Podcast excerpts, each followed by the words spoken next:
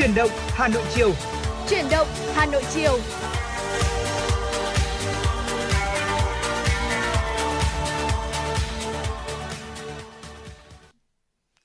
Chào quý vị, chào các bạn. Lê Thông và Bảo Nhật rất vui khi được đồng hành cùng quý vị và các bạn trong chương trình truyền động Hà Nội chiều nay trên tần số FM 96 MHz của Đài Hà Nội.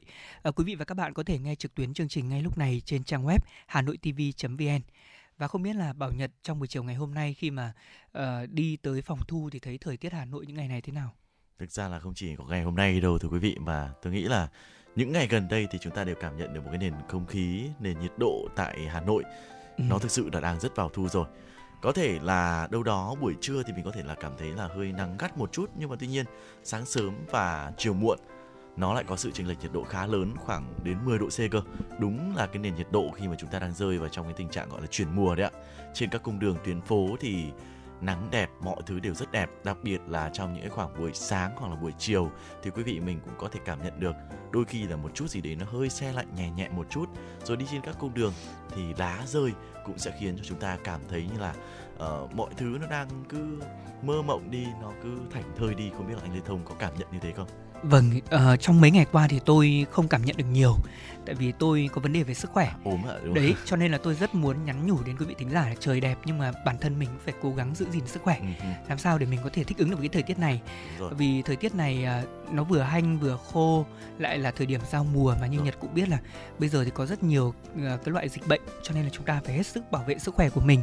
Tuy nhiên là trong những ngày tháng 10 này thì đúng như Bảo Nhật nói ạ, uh, đường phố hay là bất cứ mọi cái thứ gì ở trên đường chúng ta nhìn thấy nó đều có một cái vẻ đẹp rất riêng ừ, ừ. và Lê Thông nghĩ rằng cái vẻ đẹp đặc biệt nhất của tháng 10 này đến từ những bông hoa. Và tôi chưa nói đến những bông hoa mà chúng ta thấy trên đường phố mà đó là những bông hoa ngay bên cạnh chúng ta một nửa thế giới của chúng ta. Đó là những người phụ nữ mà chúng ta yêu thương. Không biết là Bảo Nhật thì ờ, đã chuẩn bị gì cho ngày 20 tháng 10 sắp tới với những người thân yêu của mình? Ừ, thực sự là một ngày đặc biệt chính vì thế là cái sự chuẩn bị đôi khi là nó cũng sẽ đặc biệt theo đúng không quý vị? Ờ, tôi cũng đã có ngó qua một số những cái gian hàng một số những cái món quà tặng để có thể uh, gửi tặng cho các mẹ các chị của mình rồi. Nhưng tuy nhiên điều đó thì cũng không hẳn là tất cả đâu quý vị. Đôi ừ. khi là các mẹ các chị cũng chỉ cần một cái lời hỏi thăm một cái lời động viên một cái lời cảm ơn thôi. Mà đôi khi uh, mặc dù ở xa có thể là nhiều người thì không ở cạnh với gia đình của mình. Chính vì thế nên là đôi khi mình cũng bởi vì công việc bận rộn quá mình có thể ừ. quên mất. Nhưng mà cái mà những người phụ nữ cần không hẳn là phải là những cái món quà gì nó to tát về mặt vật chất đâu quý vị.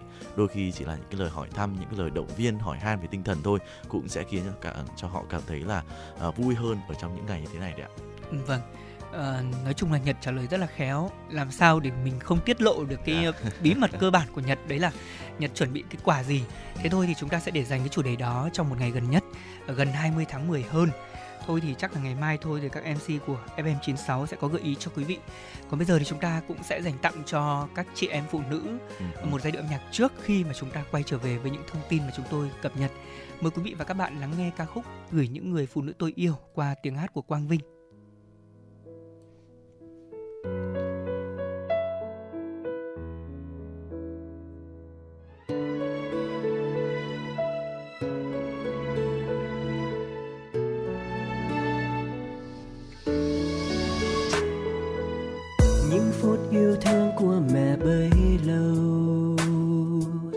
Chẳng biết đâu.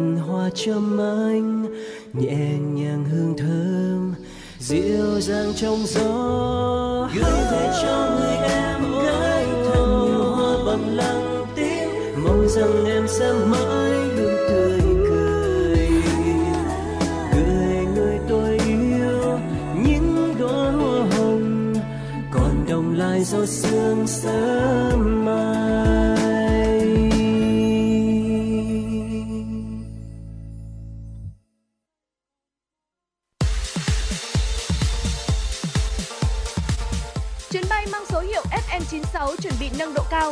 Quý khách hãy thắt dây an toàn, sẵn sàng trải nghiệm những cung bậc cảm xúc cùng FN96.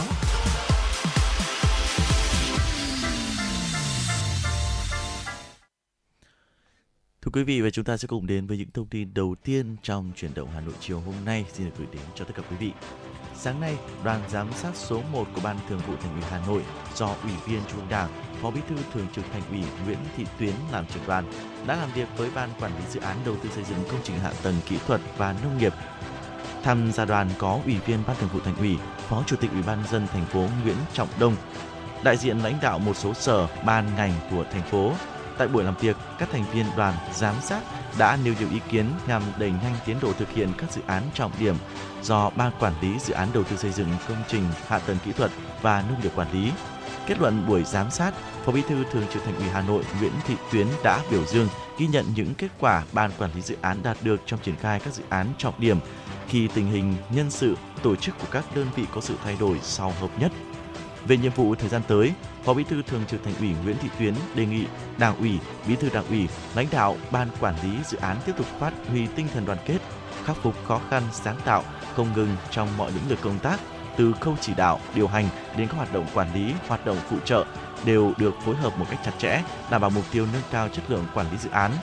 Mỗi một dự án cần giao cho một đồng chí phó giám đốc phụ trách để theo bám, theo dõi sát sao và đôn đốc tiến độ thực hiện Phó Bí thư Thường trực Thành ủy cũng đề nghị ban quản lý dự án tích cực phối hợp với các đơn vị địa phương liên quan ra soát các vấn đề tồn động, kịp thời báo cáo Ủy ban dân thành phố để giải quyết, rút ngắn thời gian thẩm định và bảo đảm tiến độ hiệu quả. Trưởng đoàn giám sát cũng đề nghị ban quản lý dự án cẩn trọng trong khâu lựa chọn nhà thầu, ký hợp đồng với đơn vị tư vấn đấu thầu đủ khả năng, năng lực chuyên môn. Cũng trong sáng ngày hôm nay, Phó Bí thư Thành ủy, Chủ tịch Hội đồng nhân dân thành phố Hà Nội Nguyễn Ngọc Tuấn, trưởng đoàn giám sát số 2 của Ban Thường vụ Thành ủy Hà Nội đã chủ trì buổi làm việc với Ban cán sự Đảng, Ủy ban dân thành phố về công tác lãnh đạo, chỉ đạo, tổ chức thực hiện các công trình dự án trọng điểm của thành phố Hà Nội. Dự buổi làm việc có Ủy viên Trung ương Đảng, Phó Bí thư Thành ủy, Bí thư Ban cán sự Đảng, Chủ tịch Ủy ban dân thành phố Trần Sĩ Thanh, Ủy viên Ban Thường vụ Thành ủy, Trưởng ban dân vận Thành ủy Hà Nội Nguyễn Doãn Toàn, Phó trưởng đoàn giám sát, Phó Chủ tịch Ủy ban dân thành phố Dương Đức Tuấn, Ủy viên Ban cán sự Đảng Ủy ban dân thành phố Hà Nội. Tại buổi làm việc thì các thành viên của đoàn giám sát đã ghi nhận sự nỗ lực cố gắng cùng những kết quả mà Ban cán sự Đảng, Ủy ban dân thành phố đạt được trong công tác lãnh đạo chỉ đạo tổ chức thực hiện các công trình dự án trọng điểm của Hà Nội. Với những tồn tại hạn chế để tiến độ thực hiện các dự án trọng điểm hiện nay vẫn còn chậm, các thành viên của đoàn giám sát đề nghị Ủy ban dân thành phố cùng các đơn vị có liên quan trong thời gian tới cần đánh giá làm rõ những hạn chế, nguyên nhân, giải pháp thực hiện. Đặc biệt cần chỉ rõ các cơ quan đã làm hết trách nhiệm hay chưa, có hiện tượng đùn đầy trách nhiệm trong quá trình thực hiện hay không. Phát biểu kết luận tại buổi giám sát, Phó Bí thư Thành ủy, Chủ tịch Hội đồng nhân dân thành phố Nguyễn Ngọc Tuấn khẳng định, mặc dù gặp nhiều khó khăn do dịch bệnh Covid-19, song ban cán sự Đảng, Ủy ban dân thành phố, đặc biệt là đồng chí Bí thư ban cán sự Đảng, Ủy ban dân thành phố đã có những chỉ đạo quyết liệt và trách nhiệm trong việc thực hiện các công trình dự án trọng điểm trên địa bàn thành phố một cách bài bản, khoa học, hiệu quả. Từ việc đẩy mạnh công tác thông tin tuyên truyền, xây dựng và ban hành nhiều cơ chế để thực hiện đến việc thành lập 6 tổ công tác thường xuyên giao ban định kỳ để kiểm đếm kết quả, kịp thời tháo gỡ những khó khăn vướng mắc. Hôm nay tại Hà Nội, ban tổ chức giải bóng rổ học sinh tiểu học Hà Nội lần thứ 16 Cúp Net 2022 tổ chức họp báo bốc thăm xếp lịch thi đấu cho giải. Đây là giải đấu thường niên do báo Thiếu niên Tiền Phong và Nhi Đồng cùng công ty trách nhiệm hữu hạn Nestle Việt Nam phối hợp tổ chức. Phó tổng biên tập báo Thiếu niên Tiền Phong và Nhi Đồng Phan Việt Hùng cho biết, qua 16 năm tổ chức, với sự phát triển không ngừng, giải bóng rổ học sinh tiểu học Hà Nội lần thứ 16 Cúp Net Milo 2022 thu hút 128 đội bóng, 981 đội bóng nam và 47 đội bóng nữ từ 86 trường tiểu học tham gia. Năm nay ban tổ chức sẽ chọn 16 đội nam, 15 đội nam xuất sắc tại vòng loại, một đội đặc cách và 16 đội nữ, 15 đội nữ xuất sắc tại vòng loại, một đội đặc cách vào vòng chung kết. Ban tổ chức sẽ trao các giải nhất, nhì, ba bao gồm cờ, cúp, huy chương và quà tặng cho các đội. Đồng thời thì trao giải vận động viên xuất sắc ở cả nội dung nam và nữ. Theo lịch thi đấu, vòng loại của giải diễn ra từ ngày 22 đến ngày 30 tháng 10. Vòng chung kết diễn ra ừ, từ ngày từ ngày các ngày mùng 5 và mùng 6 tháng 11 tại trường tiểu học Vin Vischool Time City, quận Hai Bà Trưng, Hà Nội. Vâng thưa quý vị, đó là một số thông tin mà chúng tôi vừa cập nhật đầu giờ. Ờ, còn bây giờ thì tiếp tục mạch chảy của không gian âm nhạc. Uh, chúng ta cũng đang nói đến những món quà dành tặng cho các chị em phụ nữ. Thì uh, nhân đây chúng ta cũng uh, có thể nghĩ ngay đến những ngày tháng 10 như thế này là những ngày mùa thu như Nhật nói. Uh, thời tiết rất là đẹp mặc dù nó có hơi khô một chút hơi khó chịu một chút thế nhưng nó là cái thời tiết mà khiến ai cũng muốn yêu đúng không ạ? Và chúng ta cũng vậy thôi cũng luôn yêu thương một nửa thế giới của mình. Và tôi nghĩ rằng là sẽ đẹp nhất nếu như chúng ta uh, xem những người phụ nữ của mình chính là những mùa thu của Hà Nội. Và ngay bây giờ thì Lê Thông sẽ lựa chọn một ca khúc để gửi tặng quý vị thính giả, đặc biệt là các nữ thính giả đồng hành cùng FM96. Uh, ờ, anh chị em đặc biệt là gửi tặng cho các uh, phóng viên, biên tập viên, thư ký, các dẫn chương trình là nữ của Trung tâm Phát thanh Hà Nội mà một ca khúc rất là quen thuộc thế nhưng qua giọng ca của Mỹ Tâm. Ca khúc có phải em mùa thu Hà Nội. Và xin được chúc các chị cùng với các mẹ chúng ta sẽ có thật nhiều niềm vui trong những ngày này. Mùa thu lá rơi vàng chưa nhìn từ độ người đi, thương nhớ âm thầm. Có phải em là mùa thu hà nội? Tuổi phong sương ta cũng gắng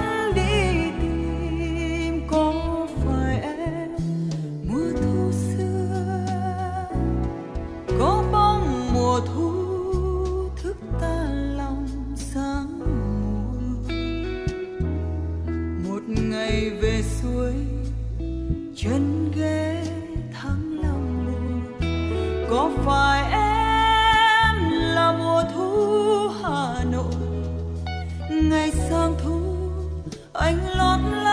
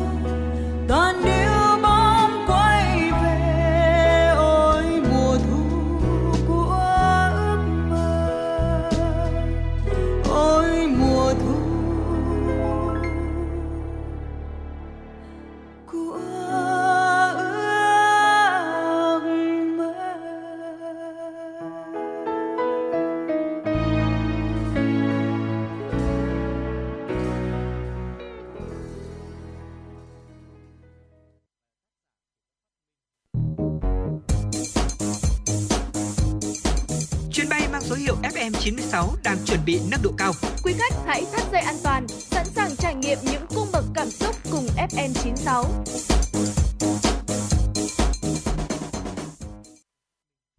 À, vâng thưa quý vị và các bạn, vừa rồi chúng ta lắng nghe tiếng hát của ca sĩ Mỹ Tâm, một món quà mà chúng tôi gửi tặng đến quý vị. Còn bây giờ thì à, chúng ta cùng đến với tiểu mục nói về cuộc sống. Chúng ta sẽ tạm gác lại những à, cảm xúc về tháng 10 để mình nói về một cái điều thực tế mà nhiều bạn trẻ đang rất là quan tâm mấy ngày nay khi mà lướt trên mạng xã hội tôi thấy là có nhiều người than phiền là công việc của mình áp lực quá làm mãi không hết việc rồi à, mới làm như thế này không biết thưởng tết được bao nhiêu. Hay thôi là mình bỏ mình tìm một công việc khác.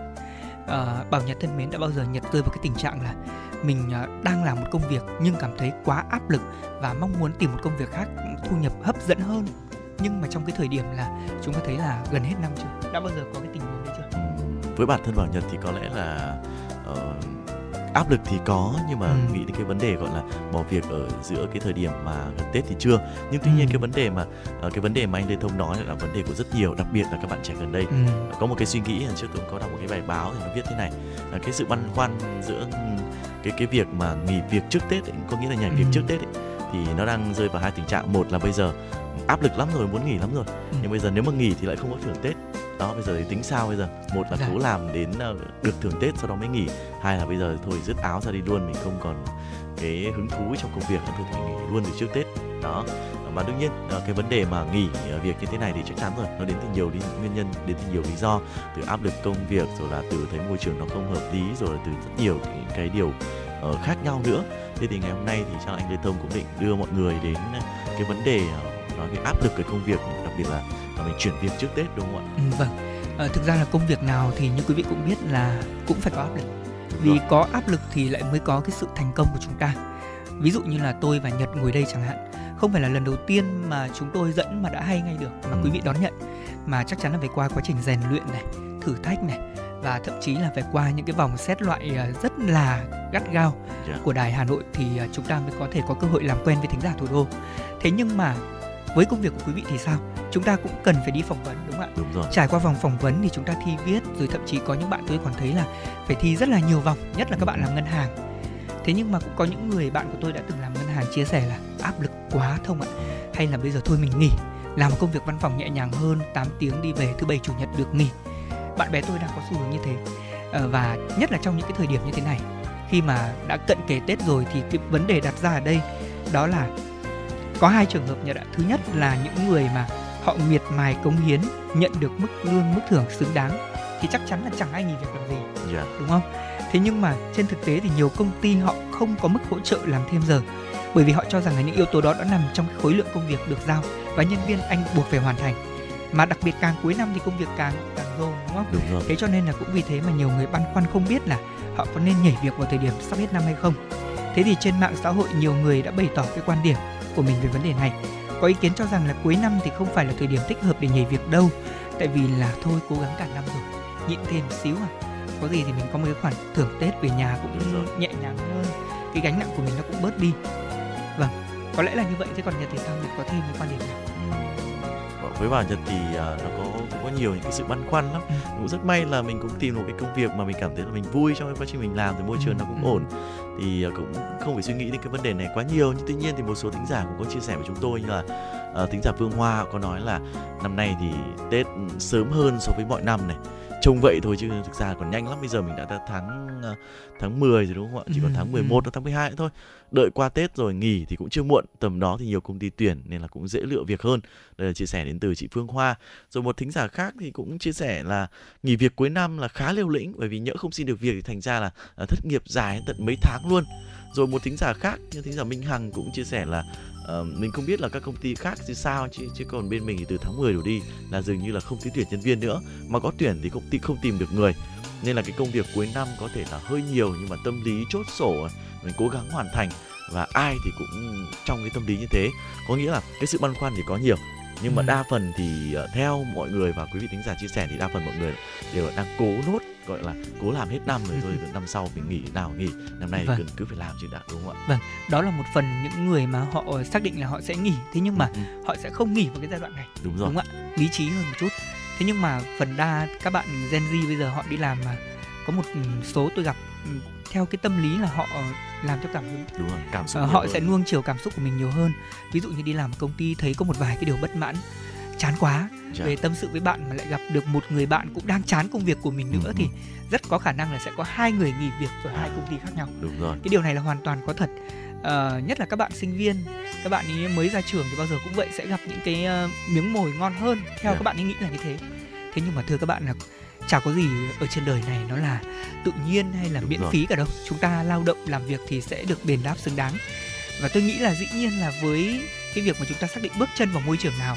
thì mình cũng biết được cái mức lương thưởng ở môi trường đó Đúng rồi. khi mà chúng ta bắt đầu vào rồi ờ, nếu như mà chúng ta cảm thấy đủ về mặt kinh tế và không chịu được áp lực nữa thì sao có nhiều người nói rằng à số tiền từ nay đến qua tết tôi vẫn còn khoảng tầm ba bốn mươi triệu ừ. cho nên tôi yên tâm tôi không cần phải đi làm nữa đâu dạ. ba bốn mươi triệu cơ mà từ nay đến tết tôi tiêu thoải mái thế nhưng mà xin thưa với các bạn là tiền thì chúng ta có thể kiếm mỗi ngày thế nhưng mà tiêu tiền chỉ cần vài ngày là cũng hết yeah. Dạ. đúng không vâng càng cái gọi là mình mình không có việc gì để mình làm thì cái khả ừ. năng tiêu tiền nó lại càng cao hơn đúng không ạ đúng rồi và cũng chia sẻ thêm một ý nữa của anh thông cứ nói là thực ra đúng là công việc nào mình cũng thấy có có khó khăn cả mà thôi à, đôi khi là mình đứng núi này thì mình trông núi nọ mình nhìn thấy cái công việc khác thì mình thấy là có thể nó sẽ dễ dễ hơn nhưng cứ vào công việc rồi thì mình thấy là gần như là cái gì nó có cái khó cái uh, cái cái cản trở của nó cả mà thôi.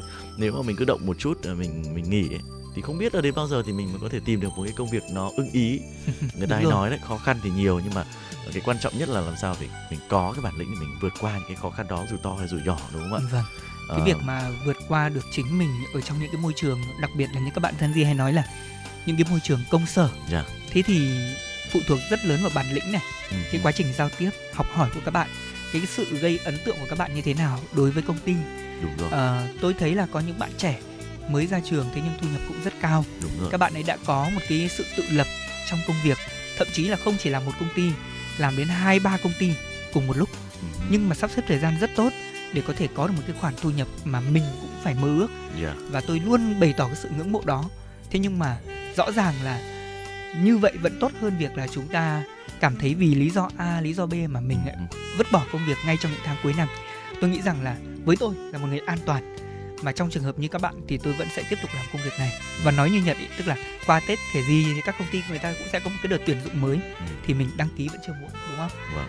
Vâng và tôi nghĩ rằng là quý vị thính giả khi mà đang nghe chương trình thì cũng sẽ cảm nhận được nhất là những thính giả trẻ tuổi có thể hiểu được là trong cái thời gian này thì mình có nên nghỉ việc hay không hay là mình cố gắng hoàn thành nốt công việc và nếu như được biết đâu từ nay đến cái khoảng chúng ta hoàn thành hết công việc cái lương thưởng chúng ta được xứng đáng thì biết đâu chúng ta lại tiếp tục gắn bó với công ty đó là có suy nghĩ khác luôn đúng dạ. không ạ và có một điều mà tôi thấy như này là các nhà tuyển dụng thì bây giờ người ta không thích tuyển dụng những ai mà đã làm qua quá nhiều môi trường ừ. nhưng lại chỉ trong một thời gian ngắn ví dụ như cái CV của bạn bạn ghi ờ, tôi nghĩ rằng đến 10 ờ, công ty 10 cơ quan thế nhưng mà mỗi cơ quan bạn chỉ làm vài tháng. Yeah. thế thì người ta sẽ cũng sẽ có một cái sự đánh giá đấy là bạn chắc chắn phải có vấn đề gì đó uh đúng không? Chính vì thế cho nên chúng tôi nghĩ rằng là uh, các bạn hãy cần hết sức cẩn trọng nhất là các bạn trẻ nhé vì tết thì cũng sắp đến rồi nhanh lắm thôi. Uh, tháng 1 năm nay là đã ngấp nghé tết lắm rồi. Và chúng tôi rất mong là quý vị thính giả sẽ có thêm những chia sẻ với chúng tôi về chủ đề này trên fanpage của FM96. Bây giờ thì à, cũng trên trang fanpage thì chúng tôi vừa nhận được thêm một yêu cầu âm nhạc. À, mời quý vị và các bạn chúng ta sẽ lắng nghe một ca khúc à, đó là ca khúc từng là của nhau qua tiếng hát của Bảo Anh trước khi mà chúng tôi quay trở lại.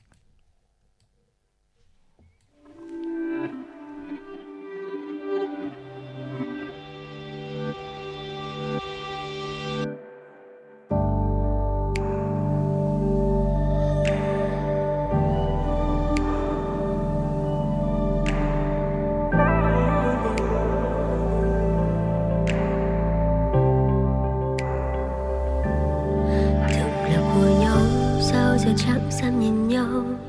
Từng là của nhau, sao không chào hỏi nhau một câu? Lạnh lùng như thế, ta vội bước đi thật mau. Khi mình lỡ gặp lại nhau, trên con phố lúc ban đầu. Người còn ở bên, ai mà đoán được ngày sau?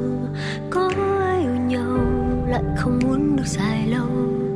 Từ một người dưng, ta gặp gỡ rồi lại yêu. Bên nhau đã được bao nhiêu sao rồi xa lại đến thế?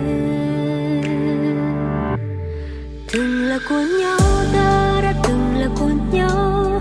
Dù sao đi nữa cũng đã thật lòng vì nhau. Mình gặp gỡ là do ý trời, ai chẳng muốn bên nhau suốt đời. Nhưng đâu biết có ngày ta sẽ xa rời để có hết cuộc sống mới.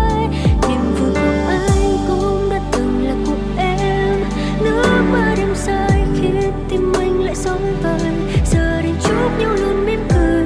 Hạnh phúc suốt đời bên người. Nào đó mà ta chọn đi cùng nhau. Đến cuối cùng. Dẫu đi hết nhung nhớ ta có khi xa rời. Thấy nhau giữa con phố nhưng nói không nên lời nếu ta đã khác nhau bầu trời, chắc là chia xa để không khiến cho nhau rơi khỏi quỹ đạo của bình yên. Không tạo ra tình yêu thì giữ cho mình riêng một khát khao khi thấy thiếu. Bàn tay nắm chặt vô vội vàng, phố đông tiếc là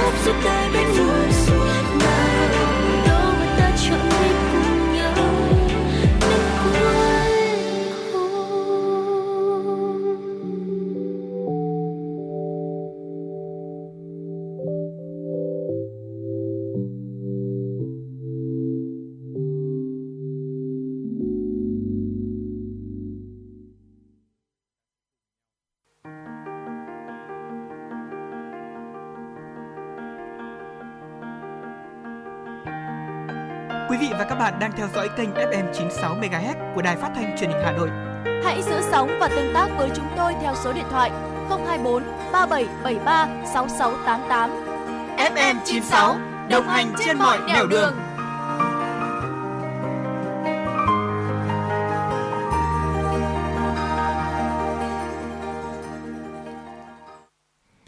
Thưa quý vị, tiếp tục những dòng chảy tin tức trong buổi chiều hôm nay xin được gửi đến cho quý vị một số những thông tin về thể thao. Hôm nay thì ban tổ chức trận giao hữu giữa câu lạc bộ BKMX Bình Dương và Kawasaki Frontale ờ, đã tổ chức họp báo tại Hà Nội và thông tin về trận đấu. Đây được xem là sự kiện chào mừng đầu tiên trong chuỗi sự kiện đánh dấu cột mốc quan trọng lịch sử ngoại giao giữa Việt Nam và Nhật Bản. Những năm qua, thông qua mối quan hệ tốt đẹp giữa Việt Nam và Nhật Bản, Liên đoàn bóng đá Việt Nam và Liên đoàn bóng đá Nhật Bản sự giao lưu giữa hai nền bóng đá đã phát triển lên tầm cao mới. Nhiều đội tuyển trẻ và đội tuyển quốc gia Việt Nam đã có các chuyến tập huấn tại Nhật Bản.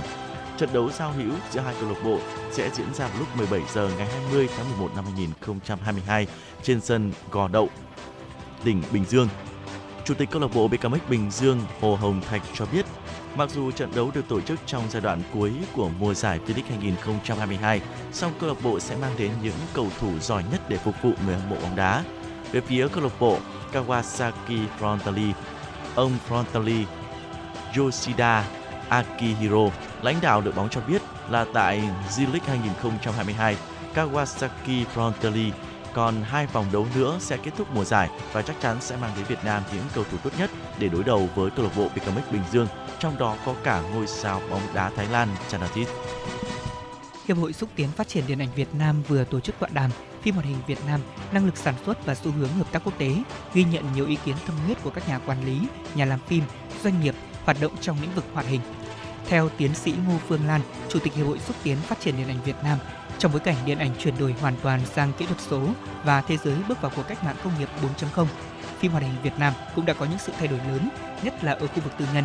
Bên cạnh hãng phim hoạt hình Việt Nam cũng có rất nhiều các công ty hoạt động trong lĩnh vực này với quy mô lớn, sản phẩm đa dạng, nguồn nhân lực dồi dào, phương thức kinh doanh linh hoạt, thị trường không ngừng mở rộng và có sự trao đổi hợp tác thường xuyên với nước ngoài. Cùng với ý kiến từ nghệ sĩ nhân dân Vương Duy Biên, Phó Chủ tịch chuyên trách Liên hiệp các hội văn học nghệ thuật Việt Nam, Phó Giáo sư Tiến sĩ Bùi Hoài Sơn, Ủy viên Thường trực Ủy ban Văn hóa Giáo dục của Quốc hội, bà Lý Phương Dung, Phó Cục trưởng Cục Điện ảnh, Bộ Văn hóa Thể thao Du lịch về vai trò của phim hoạt hình trong đời sống, sự cần thiết mở hướng hợp tác để hoạt hình của Việt Nam thành ngành công nghiệp thực sự trong công nghiệp văn hóa Việt Nam. sự quan tâm của các cơ quan quản lý, hội nghề nghiệp. Cuộc tọa đàm có hai phần thảo luận khá sôi nổi. Phần thảo luận về việc phát triển sản xuất loại hình hoạt hình của các doanh nghiệp tư nhân với xu hướng hợp tác quốc tế ghi nhận nhiều tín hiệu tốt. Tuy nhiên, để sản xuất phim hoạt hình chiếu rạp thì phim hoạt hình Việt Nam mang thương hiệu Việt Nam cần tạo sự quan tâm và nhận được sự quan tâm nhiều hơn của nhà nước trong việc kết nối, hợp tác đầu tư, chính sách hỗ trợ về thuế, đào tạo nguồn nhân lực. Ngày hôm nay thì Cục Cảnh sát Giao thông Bộ Công an cho biết đã giao đơn vị địa bàn xác minh và triệu tập tài xế lái xe lên để làm việc sau khi nhận thông tin về việc xe cứu thương chở bệnh nhân nguy kịch bị tạt đầu trên mạng xã hội.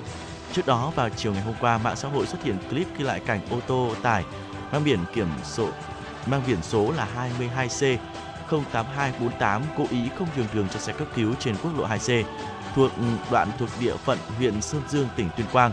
Đây là xe cấp cứu của bệnh viện đa khoa tỉnh Tuyên Quang đưa một người phụ nữ đi cấp cứu ở Hà Nội. Nhận được thông tin trên, Phòng Cảnh sát Giao thông Công an tỉnh Tuyên Quang lập tức xác minh và tới 20 giờ cùng ngày thì xác minh được người điều khiển xe tải là Vũ Thế P sinh năm 1978 ở huyện Sơn Dương, Tuyên Quang. Tại cơ quan công an, ông P thừa nhận hành vi không nhường đường của mình và cam kết không tái phạm. Ông P không xuất trình được giấy phép lái xe. Tại cơ quan chức năng đã lập biên bản vi phạm hành chính và tạm giữ xe ô tô biển kiểm soát 22C 08284 đối với tài xế P về các hành vi điều khiển xe ô tô không nhường đường cho xe được quyền ưu tiên, đang phát tín hiệu ưu tiên đi làm nhiệm vụ và không có giấy tờ, giấy phép lái xe. Mức phạt đối với các hành vi này là 7 triệu đồng, hình phạt bổ sung là tước giấy phép lái xe từ 2 đến 4 tháng. Vâng thưa quý vị, chúng tôi sẽ còn quay trở lại để cập nhật thêm những thông tin đáng chú ý. Bây giờ chúng ta cùng à, đến với một món quà âm nhạc tiếp theo mà chúng tôi vừa nhận được thông qua fanpage của chương trình FM96 gạch nối thời sự Hà Nội. Chúng ta lắng nghe ca khúc Em yêu anh như câu hỏi ví dặm qua tiếng hát của ca sĩ Thu Hương. Mời quý vị và các bạn cùng nghe.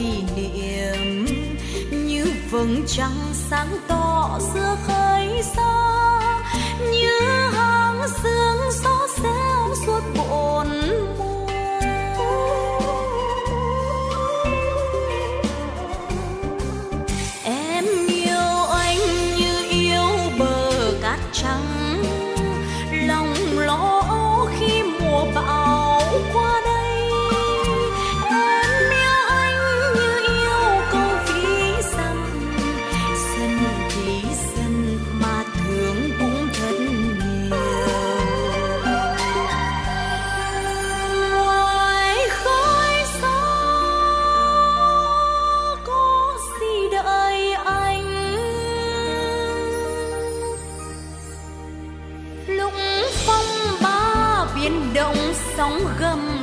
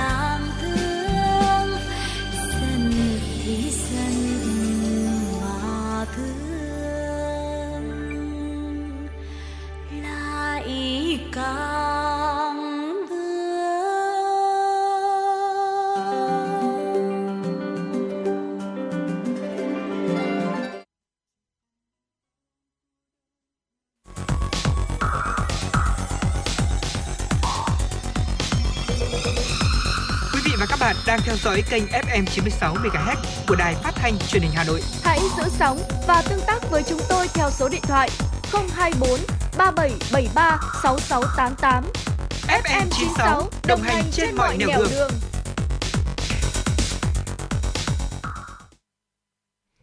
Thưa quý vị, chúng ta sẽ cùng tiếp tục với một số những thông tin đáng chú ý trong chuyển động Hà Nội chiều nay. Thưa quý vị, FPT vừa ký kết thỏa thuận đầu tư không chi phối trở thành cổ đông chiến lược của LTS in LC thuộc top 20 công ty tư vấn, quản trị, kinh doanh và chuyển đổi số tại Nhật Bản.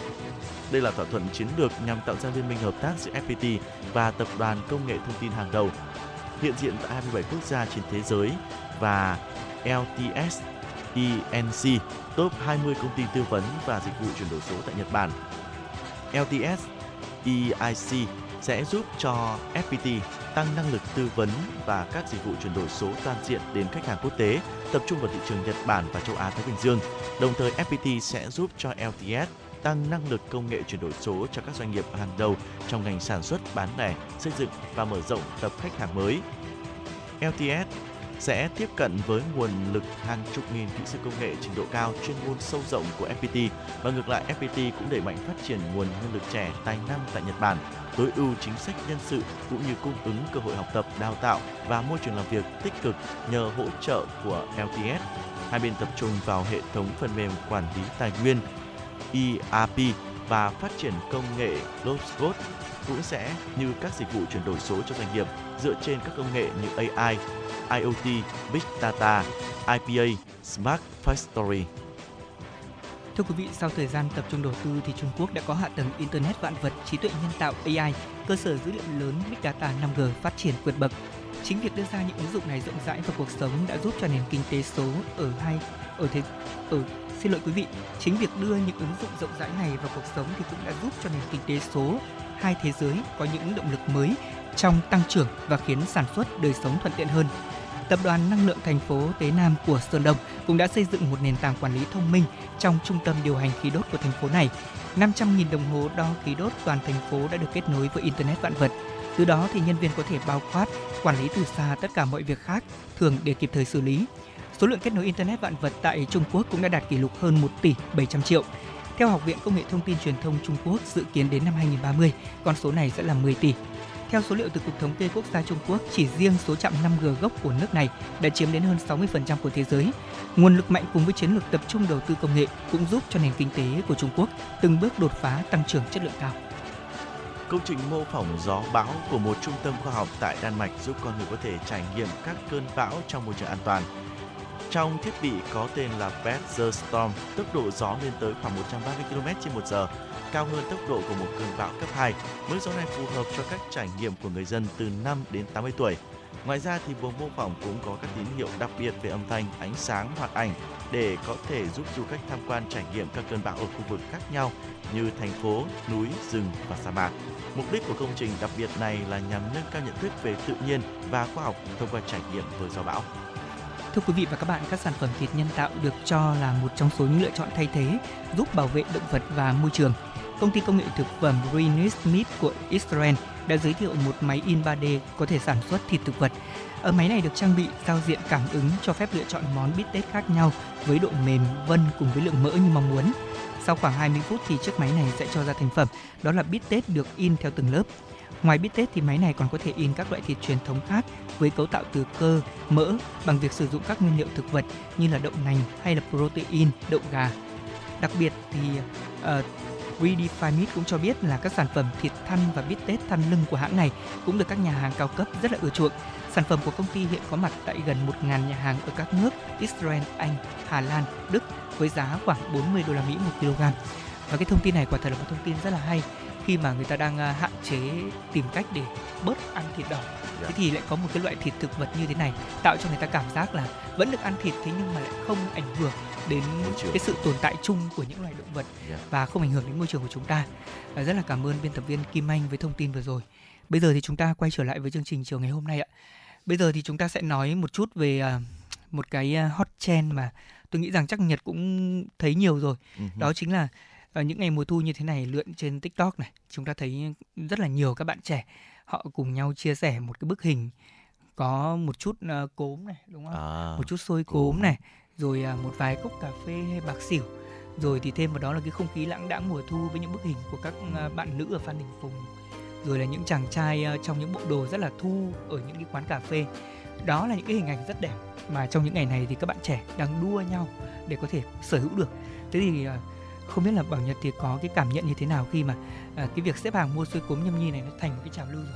À, thực sự là khi mà nhìn thấy à, bạn bè mình đăng rất nhiều những cái bức ảnh ngồi ở hè phố thưa quý vị rồi với những cái hình ảnh mà thấy là ánh nắng nó cũng nhẹ nhẹ dịu dàng của mùa thu. Bên cạnh đó là xôi cốm này bạc xỉu hoặc là đôi khi là ngay cả cà phê trứng. Rồi là thêm một chút bánh mì nữa. Mình thấy đôi khi cũng hơi phần ghen tị bởi vì thực sự là họ đang trải nghiệm một người ta đang tận hưởng mùa thu Ừ. một cách trọn vẹn nhất mình cũng muốn đi lắm nhưng mà đôi khi là cái công việc thời gian nó cũng chưa cho phép được nên là cũng đang phải suy nghĩ vào hôm nào cũng phải tranh thủ đi một chút không thì mùa thu nó qua nhanh mất rồi Ừ. Ờ, cũng là một cái nét mà cho thấy là ờ, không phải là quá quá là xưa cũ một cái nét gì nó hơi phần mới mẻ một chút nhưng có có thể thấy là bây giờ các bạn ờ, giới trẻ cũng có những cái cách ừ, cảm nhận rồi trải nghiệm mùa thu theo cách riêng của mình đúng không ạ? Đúng. Ờ, nó cũng không kém những cái phần lãng đãng như là các cụ ngày xưa rồi mình nhâm nhi một tách trà rồi là mình thưởng cốm rồi là mình uống trà hoa nhài nó cũng rất là tuyệt vời. Nhưng bây giờ thì có thể nó sẽ có một cái cách gì đấy nó mới hơn một chút. Không biết là với anh Lê Thông thì mình đã trải nghiệm những cái ờ, ờm, cái loại như là mình xếp hàng mình mua xôi cốm mình nhâm nhi như những bức ảnh đó chưa? Có đấy. Ừ. Ờm, cách đây một tuần khi đó thì à, vào một ngày thứ tư Dạ. tôi không có lịch làm thế là tôi đã đi lên trên phố để lấy một vài cuốn sách mà mình đã đặt thế thì à, đi qua cái đoạn nhà, nhà thờ đấy nhà thờ lớn ấy, Dạ. thì tôi đã thấy à, có một chị bán xôi cốm rất là ngon Ừ. thế là mình đã dừng lại thì lúc đấy là phải năm bảy bạn vây quanh rồi À. và các bạn ấy xếp hàng thậm chí là nhá khi mà tôi để ý kỹ thì à, các bạn ấy không cần đưa tiền mặt quét QR À, luôn dạ, đó vậy luôn rất đại nhanh luôn đúng không ạ Ừ, mà thực sự thì à, tôi cũng bảo thôi mình cứ thử đi xem như nào. Thế thì à, các bạn trẻ hay nói là 25 xu một lạng, tức À. là 25 nghìn một lạng đấy thưa quý vị. Đó, 25 nghìn kể là bạn ăn xôi cốm hay là cốm. Cá nhân Lê Thông thì ăn cốm rồi, cho nên mình thích ăn thử cái xôi cốm mà chính người làng đấy làm xem như thế nào. Ừ, ừ. Quả thật là Nhật có biết không khi mà tôi tìm quán để ngồi, quán cà phê quán nào đông. À, Ngày thường nhưng quán nào cũng đông. Thế là mình đã tìm ra một vài những cái góc phố quen thuộc ở gầm cầu hay là Châu Long rồi à, thậm chí là một vài những góc phố ví dụ như đối diện à, Phan Đình Phùng ừ, ừ. thì à, tôi đã tìm một vài quán trà đá thôi mình ngồi đấy và nhâm nhi ồ đó là một cái cảm giác mà mình sẽ quên hết những cái mệt mỏi đi Ừ. thấy thời tiết xong rồi nó quá đỗi là thân thương và cảm giác ngồi trên phố không muốn về luôn ấy À, tuyệt Đó. vời quá Ờ. đúng không ạ cái nét thu là nó đang bao trùm thực sự là những cái ngày vừa qua thì trên con phố Phan Đình Phùng thực giống như anh Lê Thông chia sẻ là rất đông người ta lên đấy không chỉ để à, thưởng cốm đâu còn để chụp ảnh để lưu giữ lại những bức ảnh đẹp nữa và đôi khi là trên đấy ờ, đã đoạn đi qua cái đường Hoàng Diệu nữa Ờ, đoạn Phan Đình Phùng rồi là đoàn Hoàng Diệu là những cái đoạn đường được coi là những cái đoạn đường đẹp nhất đặc biệt là trong mùa thu này của Hà Nội. Thành ra là trên này nó cũng hơi đông một chút nhưng mà bây giờ thì mình lại có thêm một cái thú vui là mình qua đó mình um, thưởng thức xôi cốm rồi nhâm nhi một tách cà phê rồi ngắm đường ngắm phố. Uh, đôi khi là mình cũng không cần phải đi đâu quá xa đâu. Các bạn trẻ bây giờ thỉnh thoảng cũng có nói là công việc áp lực stress nhiều đúng không ạ? Nhưng mà giống như anh Lê Thông đấy lên đấy mình ngồi một chút thôi Ừ, là mọi thứ là tan biến hết là mình có thể là reset lại một chút đúng để rồi. cho những cái ngày mới những cái tuần mới ngày mới của mình nó thêm nhiều năng lượng hơn mình bắt đầu quay trở lại với công việc của mình với nhiều những ý tưởng với nhiều những sáng tạo mới đúng không ạ Vâng. khi mà công việc của chúng ta nhìn theo cái list nó quá dày thì mình chỉ mong là có một ngày nghỉ thôi Ừ, ừ. không cần một ngày một buổi thôi cũng được và nếu như một buổi đó mà chúng ta không đi ra ngoài trời thưởng thức mùa thu Hà Nội thì có lỗi với thời tiết Yeah. đó đúng ạ và chúng ta thấy là cá nhân tôi thì thấy là dù là mình có ăn cốm này hay xôi cốm bao lần thì Hà Nội cứ đến độ vào thu ấy chúng ta lại thèm thuồng để có Yeah. thể đi mua đi ăn đi chiêm ngưỡng cái không khí đó vì ví dụ như với tôi sống ở đây tầm ờ, chục năm rồi tôi cũng thấy năm nào cũng vậy mọi người vẫn lên phố vẫn thưởng thức món ăn đó thế nhưng mà ai cũng chờ đợi Ừ. ai cũng háo hức và người ta xếp hàng ngay ngắn để có thể mua được Ừ. và những cô bán hàng thì cũng rất bình dị thôi thế nhưng mà có một cái cải tiến nhỏ nhỏ đó là bây giờ thanh toán không cần tiền mặt nữa. À, đó là điểm mà tôi thấy cực kỳ tuyệt vời ừ. và nó phù hợp với việc là du khách quốc tế họ muốn mua nó đôi khi nó cũng rất là đơn giản. Đúng rồi. À, theo kiểu bây giờ là à, thanh toán số xã hội số mọi thứ nó cũng dễ dàng hơn rất nhiều đúng không ạ? À, không biết là với quý vị thính giả của FM96 thì mình đã trải nghiệm qua cái cảm giác đó chưa? Mình lên phố mình du ngoại ngắm đường ngắm phố tận hưởng cái không khí của mùa thu. Bên cạnh đó thì cũng chắc chắn rồi không quên tạt vào một cái hàng xôi cốm nào đó để uh, mua cho mình một chút để mình thưởng thức. Rồi nhâm nhi bên một cách tách cà phê. Bây giờ tôi nghĩ là um, cà phê có nhiều lắm. Và nếu mà mình đến gần với khu vực giống như là cà phê giảng ấy thì chắc chắn là một tách cà phê trứng nó không chỉ ngon đâu nó còn ngon cả mắt nữa. Để mình Đúng có rồi. thể check in để chụp ảnh và tận hưởng những không khí như thế tôi nghĩ là cũng sẽ là một trải nghiệm cũng không kém phần ờ, so với những cái cuốn chuyến đi mình đi hơi xa xa Hà Nội một chút đâu. Tôi nghĩ là đây cũng là một cái trong những cái trải nghiệm mình có- thể để ờ, cho mình tận hưởng cũng như là reset lại bản thân đây thưa quý vị. Vâng, Lê Thông muốn gợi ý thêm cho quý vị thính giả một chút. Đó là ví dụ với những người à, mà chúng ta chưa đi và tận hưởng được cái khoảnh khắc đó Giống như Nhật chẳng hạn, à, Nhật bảo là Nhật đang xem một ngày nào đó Thì tôi nghĩ là Nhật cố gắng là cái buổi nào mà mình không phải dẫn buổi sáng ấy à, Thì Nhật à, hãy thử cái cảm giác ví dụ như là Nếu mà Nhật à, có thêm à, bạn gái à, hoặc là một nhóm bạn thân Hoặc đôi khi một mình nhá, Ừ. cũng rất là hay Cái à, cảm giác vời. mà Nhật lên phố sau rồi à, mình sẽ lựa chọn một cái quán trà đá thôi cũng được Ừ, ừ. nhưng mà trước đó thì mình sẽ rẽ qua ờ, nhà thờ lớn này lý quốc sư này hay là chân cầm mình sẽ tìm mua được một cái gói xôi cốm nhật chỉ cần mua một lạng thôi hoặc hai lạng thôi 50.000 thôi ngồi nhâm nhi. Tôi đảm bảo luôn là cái cảm giác mà mùa thu nó ập vào trong người mình nó Yeah. sẽ rất là dễ cảm nhận. Và lê thông cũng tin được rằng là quý vị thính giả những ai đã từng cảm nhận được như thế thì cũng sẽ chung cái chia sẻ với tôi. Ừ, đó là mùa thu Hà Nội đẹp lắm chúng ta đừng bỏ lỡ quý vị nhé vâng. vì à, mỗi một khoảnh khắc của mùa thu sẽ là mỗi một câu chuyện mà chúng ta sẽ không quên được. Tại vì rất nhanh thôi mùa thu đẹp như là cái khoảnh khắc mà chúng ta bắt đầu yêu vậy. Và nó cũng sẽ trôi qua rất nhanh nếu như mà Ừ, ừ. chúng ta không nắm bắt kịp thời. Và có lẽ đó cũng là thông điệp mà chúng tôi muốn gửi đến quý vị thông qua ca khúc sau đây. Ca khúc với tựa đề khoảnh khắc tiếng hát của ca sĩ Thùy Chi. Mời quý vị các bạn chúng ta cùng lắng nghe.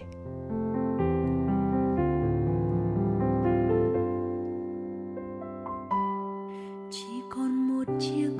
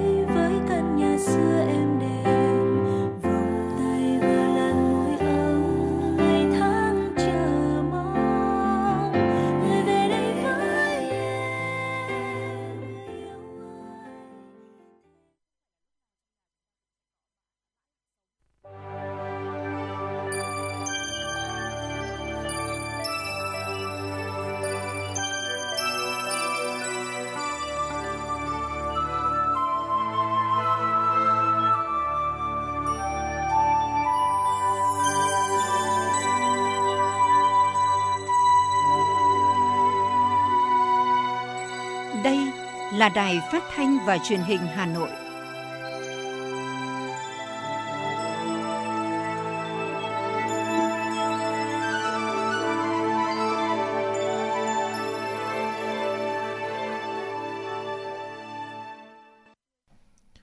Quý vị và các bạn đang theo dõi chương trình Chuyển động Hà Nội chiều đang được phát trực tiếp trên tần số FM 96 MHz của Đài Phát thanh và Truyền hình Hà Nội. Chương trình cũng đang được phát trực tuyến trên trang web hanoitv.vn. Và tiếp nối những thông tin đáng chú ý, xin mời quý vị chúng ta sẽ cùng đến với những thông tin mà chúng tôi mới cập nhật. Bộ Giáo dục và Đào tạo vừa tổ chức hội thảo kinh nghiệm quốc tế và quốc gia xây dựng chương trình giáo dục mầm non. Bộ trưởng Bộ Giáo dục Đào tạo Nguyễn Kim Sơn, Thứ trưởng Bộ Giáo dục Đào tạo Ngô Thị Minh và quyền giám đốc điều hành Ngân hàng Thế giới tại Việt Nam charles Lamy đồng chủ trì hội thảo. Theo Bộ Giáo dục Đào tạo, chương trình giáo dục mầm non được Bộ trưởng Bộ Giáo dục Đào tạo ký quyết định ban hành kèm theo thông tư số 17 ngày 25 tháng 7 năm 2009. Sau hơn 10 năm thực hiện chương trình giáo dục mầm non 2009 đến nay, chương trình đã được triển khai ở 15.461 cơ sở, đạt 100%, trong đó có 5.255.889 trẻ, tức là 99% học 2 buổi một ngày theo chương trình giáo dục mầm non. Viện Khoa học Giáo dục Việt Nam và vụ giáo dục mầm non của Bộ Giáo dục Đào tạo đánh giá, chương trình giáo dục mầm non đã thể hiện tính ưu việt, khoa học, phù hợp với thực tiễn và góp phần quan trọng trong việc nâng cao chất lượng giáo dục mầm non. Tuy nhiên thì bên cạnh những kết quả đạt được vẫn còn một số hạn chế, đặc biệt là chất lượng đội ngũ và công tác bồi dưỡng, tự bồi dưỡng chuyên môn nghiệp vụ của đội ngũ và tài liệu nguồn cho giáo viên. Một số yếu tố vẫn cần được quan tâm để có thể đảm bảo điều kiện thực hiện chương trình giáo dục mầm non như chế độ chính sách, số trẻ trên lớp, không gian, diện tích lớp, đồ dùng, đồ chơi, học liệu cho các bé. Trung tâm Quản lý Giao thông Công cộng thành phố Hà Nội vừa báo cáo Sở Giao thông Vận tải Hà Nội kết quả nghiên cứu thực hiện đề án thu phí phương tiện cơ giới vào một số khu vực trên địa bàn thành phố có nguy cơ ùn tắc giao thông và ô nhiễm môi trường để hạn chế số lượng xe cơ giới đi vào. Đáng chú ý, Trà Mốc đề xuất thí điểm ngay từ năm 2024 để phù hợp với các quy định hiện hành. Theo báo cáo của Trà Mốc dựa trên kết quả sơ bộ từ 1.028 phiếu khảo sát online do đơn vị tư vấn thực hiện, có 39,7% số người ủng hộ việc thu phí, 33,2% số người ủng hộ với điều kiện kèm theo, 27,1% không ủng hộ.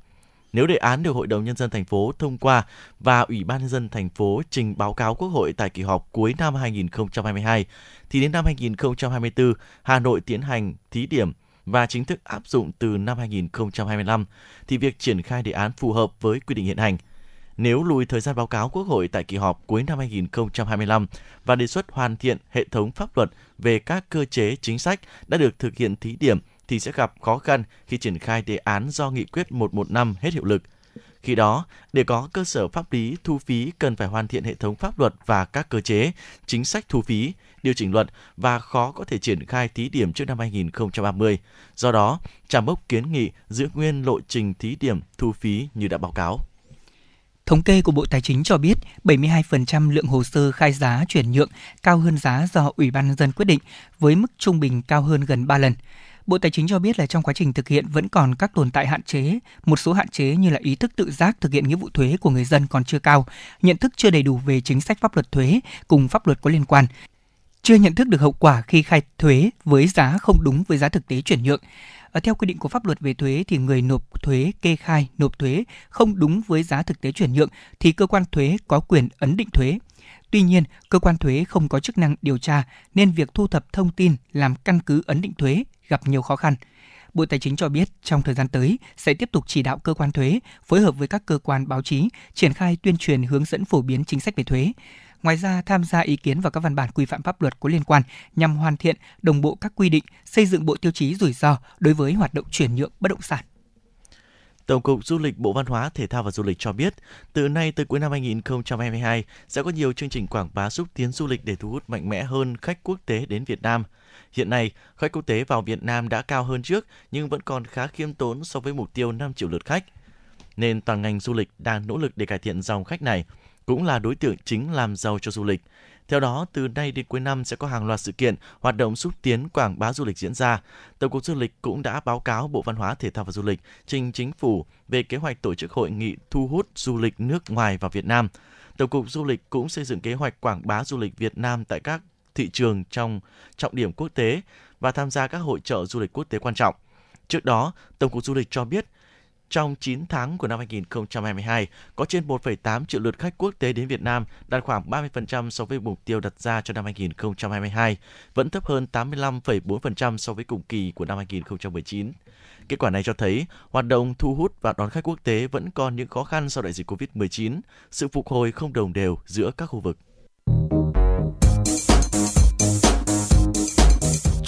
Số hiệu FM96 đang chuẩn bị nâng độ cao. Quý khách hãy thắt dây an toàn, sẵn sàng trải nghiệm những cung bậc cảm xúc cùng FN96.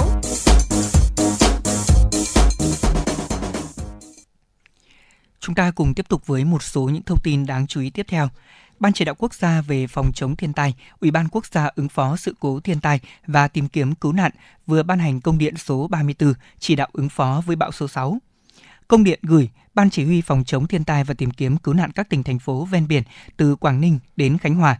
Ban chỉ huy phòng chống thiên tai và tìm kiếm cứu nạn các bộ Tài nguyên và Môi trường, Nông nghiệp và Phát triển nông thôn, Quốc phòng, Thông tin và Truyền thông, Giao thông vận tải, Đài truyền hình Việt Nam, Đài tiếng nói Việt Nam, Thông tấn xã Việt Nam và các cơ quan thông tấn, báo chí. Để chủ động ứng phó với bão, Ban chỉ đạo quốc gia về phòng chống thiên tai, Ủy ban quốc gia ứng phó sự cố thiên tai và tìm kiếm cứu nạn yêu cầu Ban chỉ huy phòng chống thiên tai và tìm kiếm cứu nạn các tỉnh thành phố cùng các bộ ngành chỉ đạo triển khai thực hiện. Chuyên trang du lịch nổi tiếng The Travel Canada vừa công bố danh sách 10 quốc gia có nền ẩm thực hấp dẫn hàng đầu thế giới. Với ẩm thực đặc trưng, mang dấu ấn riêng biệt và được bạn bè quốc tế đặc biệt ưa chuộng, Việt Nam vinh dự đứng ở vị trí thứ 5 trong danh sách bình chọn từ độc giả. Theo The Travel, tại Việt Nam, hải sản là một trong những nguồn thực phẩm phổ biến nhất bởi Việt Nam có đường bờ biển trải dài hàng ngàn km và có rất nhiều làng trài. Ngoài ra, ẩm thực ở mảnh đất hình chữ S này không chỉ đặc sắc bởi hải sản mà sự đa dạng và hấp dẫn của những món ăn địa phương chắc chắn cũng sẽ làm hài lòng mọi thực khách. Một trong những kiểu thức ăn phổ biến nhất ở Việt Nam là các món nước. Nổi tiếng nhất chính là phở với nước dùng thơm ngon nóng hổi, sợi phở trắng dẻo, ăn cùng thịt bò hoặc thịt gà và các loại rau thơm. Sau khi đã thưởng thức món phở truyền thống của người Việt, thực khách có thể trải nghiệm những món ăn khác không kém phần đặc trưng như nem rán hay bánh mì. Ngoài ra du khách quốc tế cũng có thể thử các loại cơm như cơm rang, cơm tấm. Bên cạnh Việt Nam, The Travel cũng công bố 9 nền ẩm thực đặc sắc nhất bao gồm Mỹ, Đức, Philippines, Ấn Độ, Tây Ban Nha, Mexico, Hy Lạp, Thái Lan và Italia. Thưa quý vị và các bạn, theo chuyên gia dinh dưỡng của Viện Dinh dưỡng Quốc gia, rau ngót có chứa nhiều chất xơ, vì thế mà nó rất có ích đối với những người muốn giảm cân.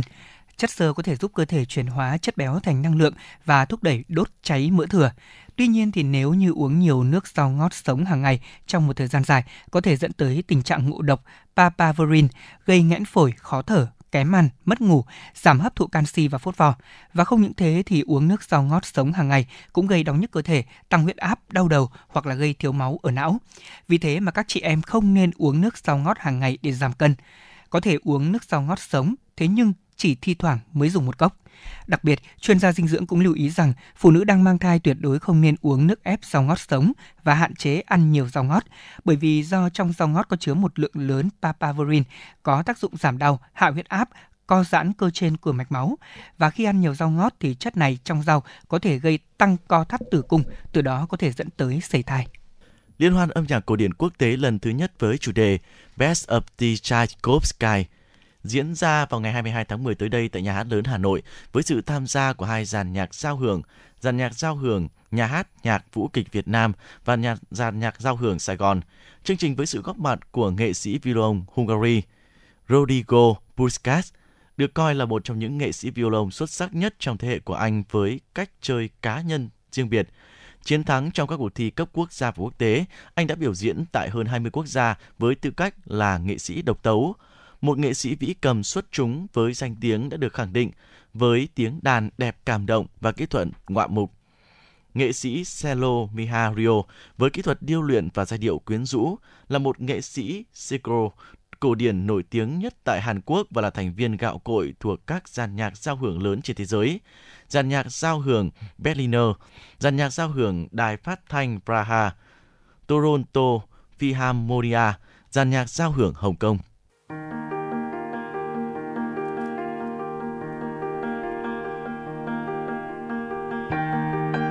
Quý vị và các bạn đang theo dõi kênh FM 96 MHz của Đài Phát thanh Truyền hình Hà Nội. Hãy giữ sóng và tương tác với chúng tôi theo số điện thoại 024 3773 6688. FM 96 đồng hành trên mọi nẻo đường.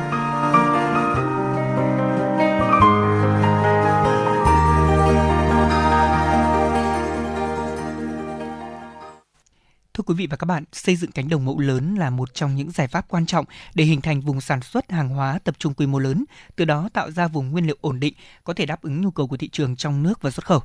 À, tuy nhiên, thời gian gần đây thì việc duy trì, mở rộng những cánh đồng mẫu lớn đã gặp không ít những khó khăn.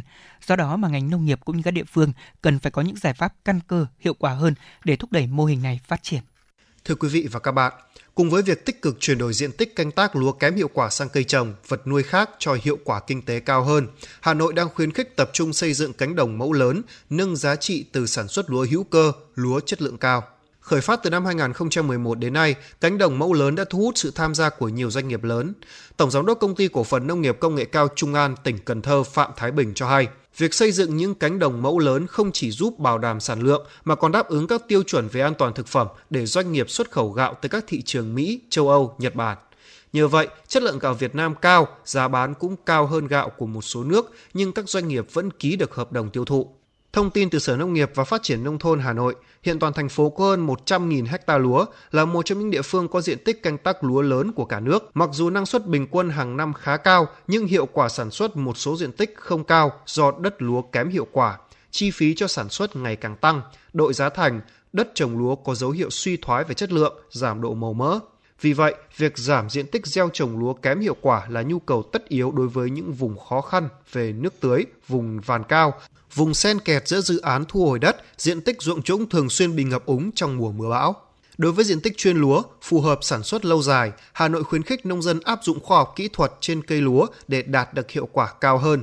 Các mô hình lúa chất lượng cao, mô hình lúa hữu cơ, mô hình canh tác lúa tiên tiến như ba giảm, ba tăng, quản lý dịch hại tổng hợp IPM và mô hình ứng dụng công nghệ sinh thái đang được các địa phương tích cực triển khai sau khi giảm diện tích cây lúa kém hiệu quả. Đơn cử tại huyện Ứng Hòa, 5 năm qua, toàn huyện chuyển đổi được 1.017 ha đất lúa trũng kém hiệu quả, hình thành các vùng chăn nuôi gia súc, gia cầm, tập trung xa khu dân cư, vùng nuôi trồng thủy sản. Giá trị thu nhập từ các vùng chuyển đổi đều đạt 300 đến 800 triệu đồng trên một hecta, gấp 5 đến 7 lần cây lúa. Đối với diện tích lúa ổn định theo quy hoạch, huyện đi đầu thành phố trong việc xây dựng cánh đồng mẫu lớn, sản xuất lúa hàng hóa chất lượng cao với giống lúa Nhật J02 hơn 3.000 hecta trên một vụ. Bà Cao Thị Thủy, Giám đốc Hợp tác xã Sản xuất Kinh doanh Nông nghiệp Đoàn kết huyện Ứng Hòa cho biết. Là tôi đã làm về cái ngành nông nghiệp này là 20 năm rồi. Thì tôi thấy cái khó khăn của bà con rất là vất vả vì sau thu hoạch mà không có các cái đơn vị về thu mua, bà con rất là trăn trở. Thế cho nên tôi ờ, quyết định thành lập hợp tác xã. Thế thì đến 2018 thì huyện Đông Hòa có đưa các rất nhiều loại giống về nhưng mà được Ủy ban nhân dân huyện Đông Hòa và phòng kinh tế đã nghiên cứu và đã đưa cái giống J02 về cấy ở huyện Đông Hòa thì ờ, nói về cái chất lượng thì qua cái kinh nghiệm 20 năm mà tôi làm gạo ấy, thì là tôi thấy là cái cái sản lượng nó rất là là, là, là đạt và cái chất lượng gạo ăn nó rất là ngon. Ngon bởi sao là cái huyện Đông Hòa thì là về cái cái cái cái thổ nhưỡng ấy thì là đồng chiêm trũng cho nên là cái chất lượng gạo nó ăn nó ngọt và nó đậm đà hơn các đơn vị khác. Kế hoạch giai đoạn 2021-2025 định hướng đến năm 2030, Hà Nội dự kiến chuyển đổi cơ cấu cây trồng trên đất lúa với tổng diện tích khoảng 20.000 ha nhằm thúc đẩy hình thành các vùng sản xuất nông nghiệp chuyên canh, nâng cao hiệu quả sản xuất, khắc phục tình trạng đất nông nghiệp bị bỏ hoang. Đối với diện tích còn lại, thành phố tập trung chuyển hướng sản xuất lúa hữu cơ, lúa chất lượng cao, Bà Hoàng Thị Hòa, Giám đốc Trung tâm Phát triển Nông nghiệp Hà Nội cho biết. Để phát triển sản xuất hàng hóa nói chung cũng như là sản xuất lúa chất lượng cao nói riêng thì cái việc mà mời doanh nghiệp và làm chuỗi liên kết là cái ờ, là khâu then chốt nhất. Ờ, chính vì vậy ngay từ đầu thì ờ, chúng tôi cũng đã mời được các doanh nghiệp vào, chúng chia cho những doanh nghiệp xuất khẩu. Thứ hai là tiêu thụ nội địa và cái thứ ba là thu gom để liên kết với các cái doanh nghiệp lớn để làm sao mà tiêu đua được tất cả những cái vấn đề ờ, lúa chất lượng sản xuất ra ở trên vùng Hà Nội. Thời gian tới, Hà Nội sẽ đầu tư vận động các địa phương xây dựng cánh đồng mẫu lớn, thu hút doanh nghiệp tham gia liên kết bao tiêu sản phẩm, đồng thời hỗ trợ sản xuất lúa chất lượng cao theo tiêu chuẩn xuất khẩu. Giám đốc Sở Nông nghiệp và Phát triển Nông thôn Hà Nội Chu Phú Mỹ cho biết, thành phố khuyến khích hợp tác đầu tư sản xuất tập trung theo mô hình cánh đồng mẫu lớn, cung ứng sản phẩm trong chuỗi giá trị lúa gạo ở các huyện Trương Mỹ, Mỹ Đức, Ứng Hòa, Phú Xuyên. Phấn đấu có 70% diện tích lúa hữu cơ đạt tiêu chuẩn Việt Gáp với các giống lúa mới chất lượng cao. Đặc biệt, thành phố tiếp tục chuyển đổi cơ cấu cây trồng linh hoạt trên đất trồng lúa, chú trọng phát triển các loại cây trồng phù hợp với nhu cầu của thị trường để tránh tình trạng sản xuất dư thừa gây thiệt hại về kinh tế. Theo Cục Trồng Trọt Bộ Nông nghiệp và Phát triển Nông thôn, đầu tư xây dựng cánh đồng mẫu lớn cần sự hợp tác tích cực của nhiều nhà. Các ngân hàng cần có chính sách ưu đãi lãi suất đối với nông dân, doanh nghiệp tham gia mô hình này. Mặt khác, các doanh nghiệp cần có phương án sản xuất kinh doanh khả thi để bảo đảm sản xuất hiệu quả. Về vấn đề này, Bộ Nông nghiệp và Phát triển Nông thôn sẽ phối hợp với các địa phương tổ chức lại sản xuất theo hướng quy mô lớn, cánh đồng mẫu lớn, tập trung và có sự liên kết giữa nông dân với nông dân, giữa các tổ chức nông dân với doanh nghiệp, sản xuất, tiêu thụ, tạo thành các chuỗi ngành hàng. Cùng với đó sẽ tổng kết mô hình sản xuất có hiệu quả kinh tế cao, đặc biệt là mô hình mới để nhân rộng ra các địa phương. Các tỉnh thành phố cần khuyến khích tích tụ dụng đất, hình thành mô hình cánh đồng mẫu lớn theo các hình thức chuyển nhượng quyền sử dụng đất, cho thuê đất hoặc góp đất liên kết sản xuất. Cùng với đó, các mô hình cánh đồng mẫu lớn cần xác định rõ sản phẩm sản xuất theo nhu cầu thị trường, không để xảy ra tình trạng được mùa mất giá. Chuyến bay mang số hiệu FN96 chuẩn bị nâng độ cao. Quý khách hãy thắt dây an toàn, sẵn sàng trải nghiệm những cung bậc cảm xúc cùng FM96.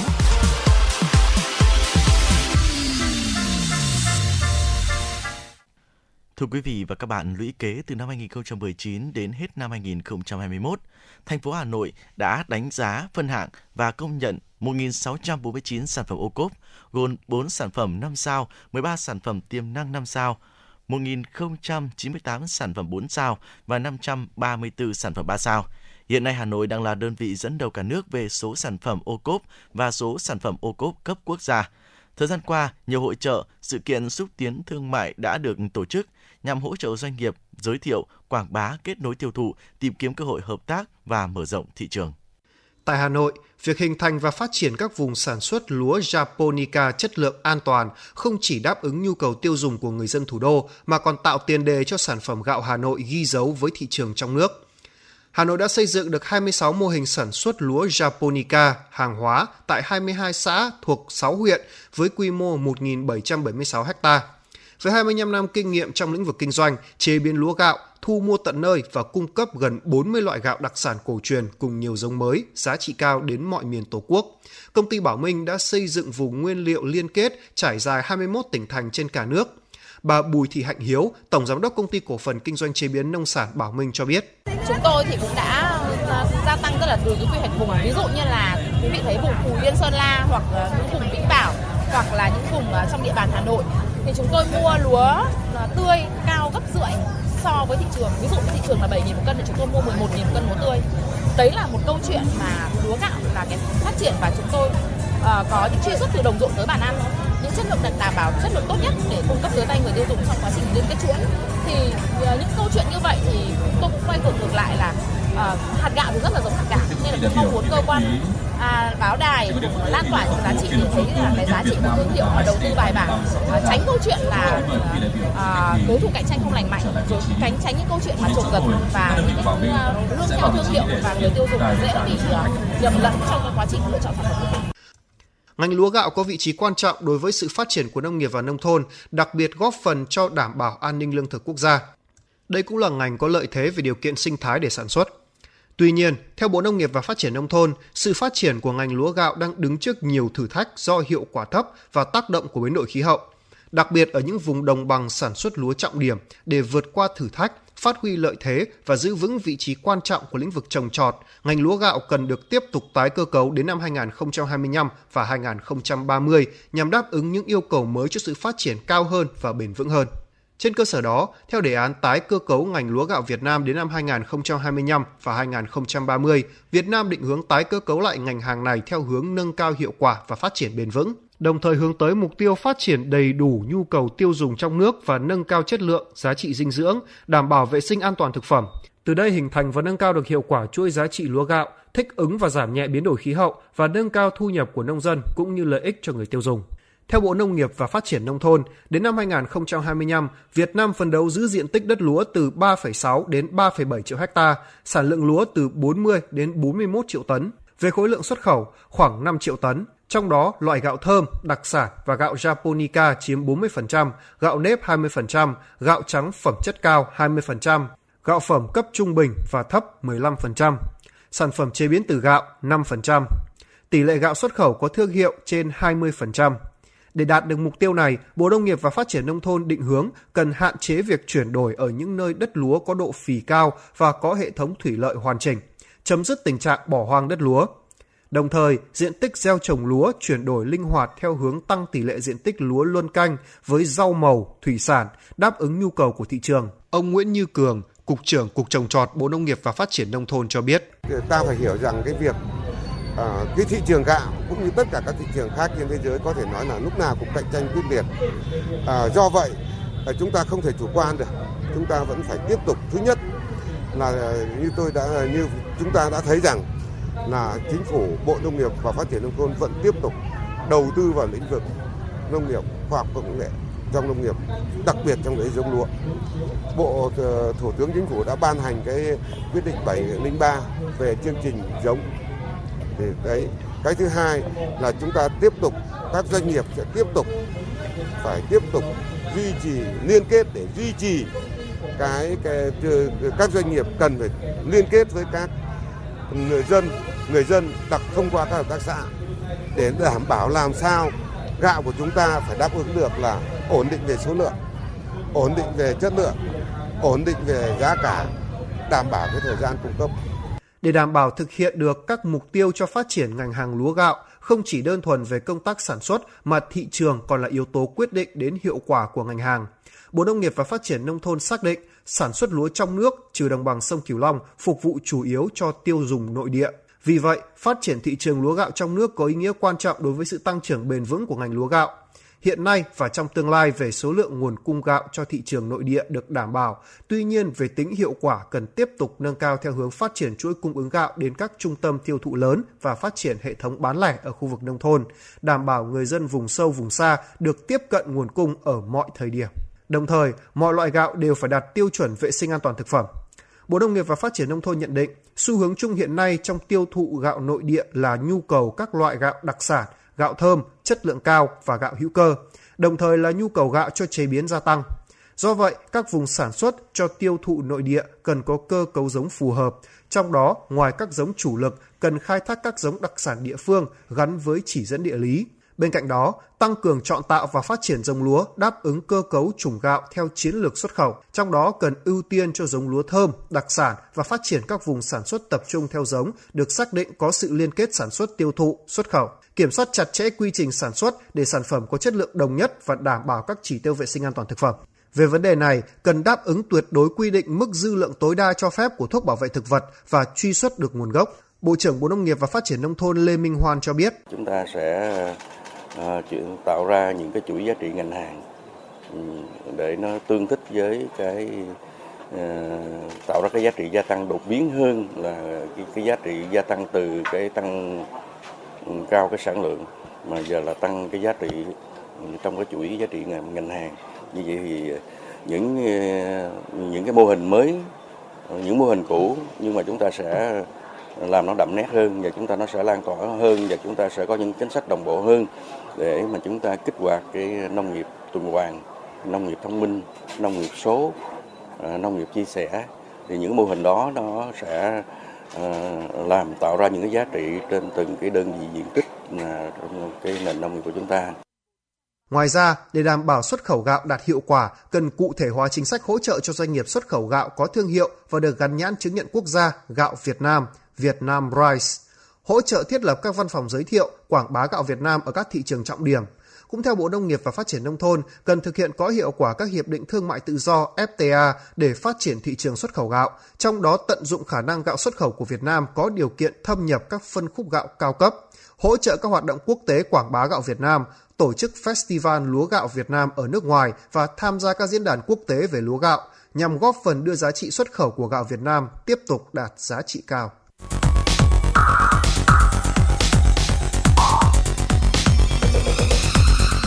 Và các bạn đang theo dõi kênh FM 96 MHz của đài phát thanh truyền hình Hà Nội. Hãy giữ sóng và tương tác với chúng tôi theo số điện thoại 024 3773 6688. FM 96 đồng hành trên mọi nẻo đường. đường. Quý vị thính giả thân mến, quý vị và các bạn đang đồng hành cùng với chúng tôi trong chương trình Truyền động Hà Nội chiều được phát trực tiếp trên kênh FM tin tức Hà Nội tần số 96 MHz của Đài Phát thanh Truyền hình Hà Nội.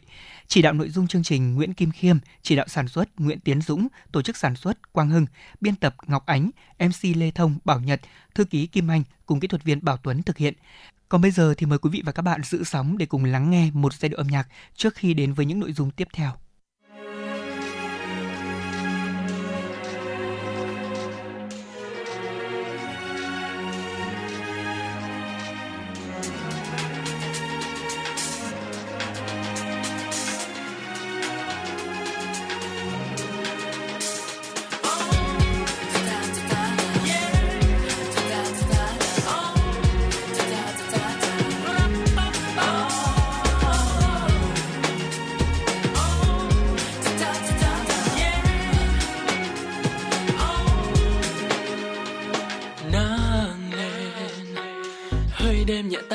Sau một ngày mới về.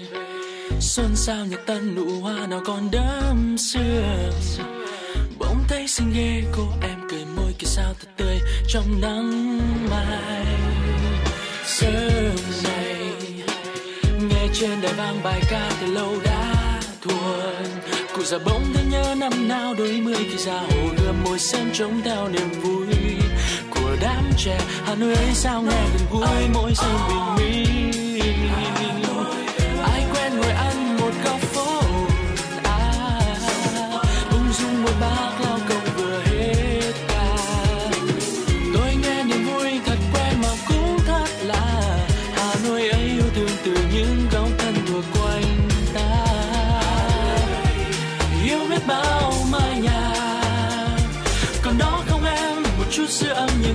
Cờ phong tiếng chuông trôi qua vang trên phố dài.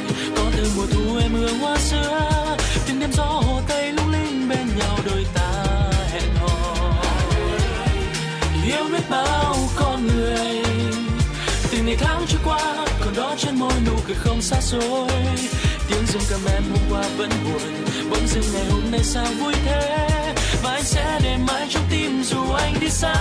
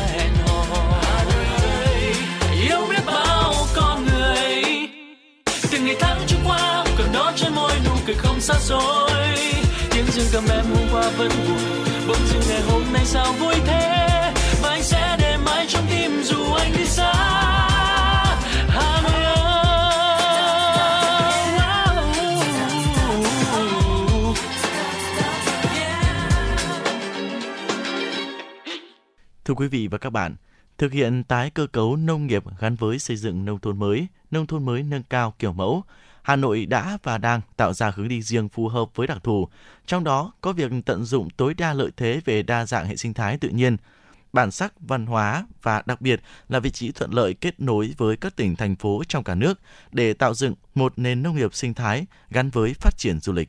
Thưa quý vị và các bạn, thực hiện tái cơ cấu nông nghiệp gắn với xây dựng nông thôn mới, nông thôn mới nâng cao, kiểu mẫu, nhiều địa phương của Hà Nội đã và đang tạo ra hướng đi riêng phù hợp với đặc thù.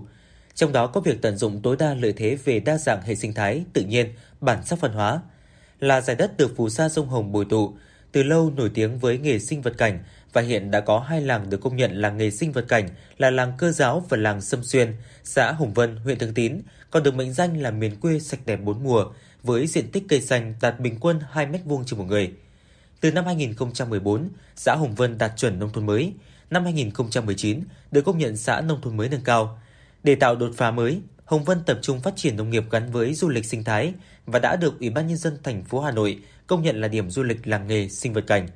Mỗi năm, xã đón khoảng 70.000 du khách tới tham quan khu trưng bày sản phẩm làng nghề sinh vật cảnh, trải nghiệm cùng các mô hình trang trại, thưởng thức những món ăn ẩm thực tại khu ẩm thực đồng quê. Doanh thu từ hoạt động du lịch lên tới hơn 10 tỷ đồng. Ông Nguyễn Văn Tứ, Giám đốc Hợp tác xã Hoa Cây Cảnh và Dịch vụ Hồng Vân cho biết. nông thôn mới nâng cao của đảng ủy ban xã Hồng Vân thì à, người dân ở địa phương đã tiến hành sản xuất và trong quá trình sản xuất hoa này thì lại thu thêm được một cái phần dịch vụ đó là cái dịch vụ ờ, du lịch trải nghiệm check in hoa cúc họa mi chẳng hạn thu được từ cái dịch vụ du lịch này còn cao hơn cả cái giá trị thu được từ sản phẩm hoa Được biết hiện tại, Hà Nội đã xây dựng được hơn chục trang trại nông nghiệp sinh thái hoạt động theo mô hình giáo dục, du lịch trải nghiệm, bốn hợp tác xã nông nghiệp khai thác mô hình trang trại đồng quê, tiêu biểu như công viên nông nghiệp Long Việt, huyện Sóc Sơn, trang trại đồng quê, huyện Ba Vì, trang trại học đường Vạn An, huyện Thanh Trì, vườn sinh thái Phúc Thọ Hoa Bay, huyện Phúc Thọ. Một trong số những địa phương sớm hình thành mô hình du lịch nông nghiệp và có nhiều thành công chính là xã Vĩnh Ngọc, huyện Đông Anh, thành phố Hà Nội. Đây cũng là địa phương nằm trong quy hoạch xây dựng nông thôn mới định hướng phát triển nông nghiệp hữu cơ gắn với du lịch sinh thái. Địa phương đã xây dựng mô hình trồng nho hữu cơ kết hợp du lịch sinh thái thu hút được sự quan tâm của đông đảo người dân thủ đô và các vùng lân cận. Tận dụng các lợi thế về nông nghiệp, giao thông và du lịch, Hội Nông dân xã Vĩnh Ngọc đã thành lập tổ hội nghề nghiệp trồng nho gồm 5 thành viên với quy mô gần 5 hecta. Du khách đến đây được trải nghiệm các công đoạn trồng, chăm sóc, thu hoạch nho với quy trình sản xuất an toàn. Với hai vụ thu hoạch trong năm, ước tính sản lượng nho đạt từ 50 đến 60 tấn trên một năm, giá bán 200.000 đồng trên 1 kg sẽ mang lại nguồn thu đáng kể cho bà con nông dân. Mô hình vừa tạo phát triển kinh tế nông nghiệp, nâng cao thu nhập cho người nông dân, vừa tạo được không gian sinh thái giữa những đô thị. Ông Vũ Xuân Tường, Chủ tịch Ủy ban nhân dân xã Vĩnh Ngọc, huyện Đông Anh cho biết. Đây là cũng là một cái mô hình rất mới ở trên địa bàn xã Vĩnh Ngọc. À, trên cơ sở đó thì xã thì chúng tôi cũng đã có những cái thống nhất và sẽ đây là những cái điểm để tới đây nhân rộng các cái mô hình tiếp theo. Ví dụ như là hợp tác xã trồng chuối, trồng đào, cây cảnh và các cái mô hình khác nữa để làm sao phát triển kinh tế. Trang trại mang tên Chimi Farm 4 nằm trên bãi bồi sông Hồng tại xã Vĩnh Ngọc, huyện Đông Anh cũng là một điển hình về mô hình phát triển nông nghiệp sinh thái gắn với du lịch. Ông Vũ Văn Lực, Giám đốc Hợp tác xã Nho và Dâu Tây Vĩnh Ngọc, huyện Đông Anh cho biết.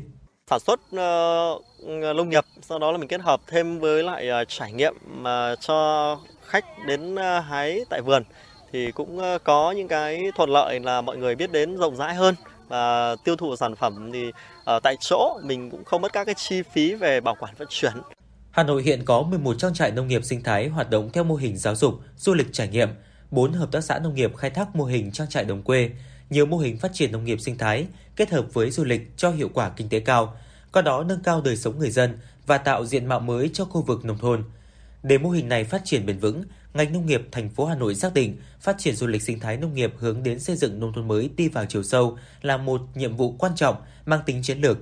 Tuy nhiên, các mô hình này còn có khoảng cách khá xa so với thế mạnh và tiềm năng của Hà Nội. Nguyên nhân chính là việc phát triển các mô hình chưa gắn với quy hoạch nông thôn và việc điều chỉnh quy hoạch cũng còn nhiều vướng mắc.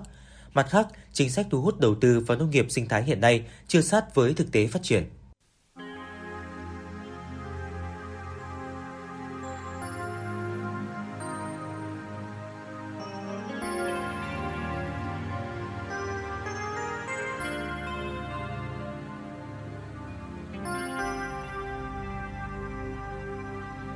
Nghe chân, trong lắng sâu nơi hồng trái tim mình.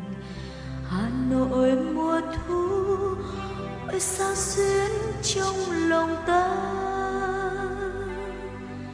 Như băng khoang nghe gió đưa vang vọng giữa ban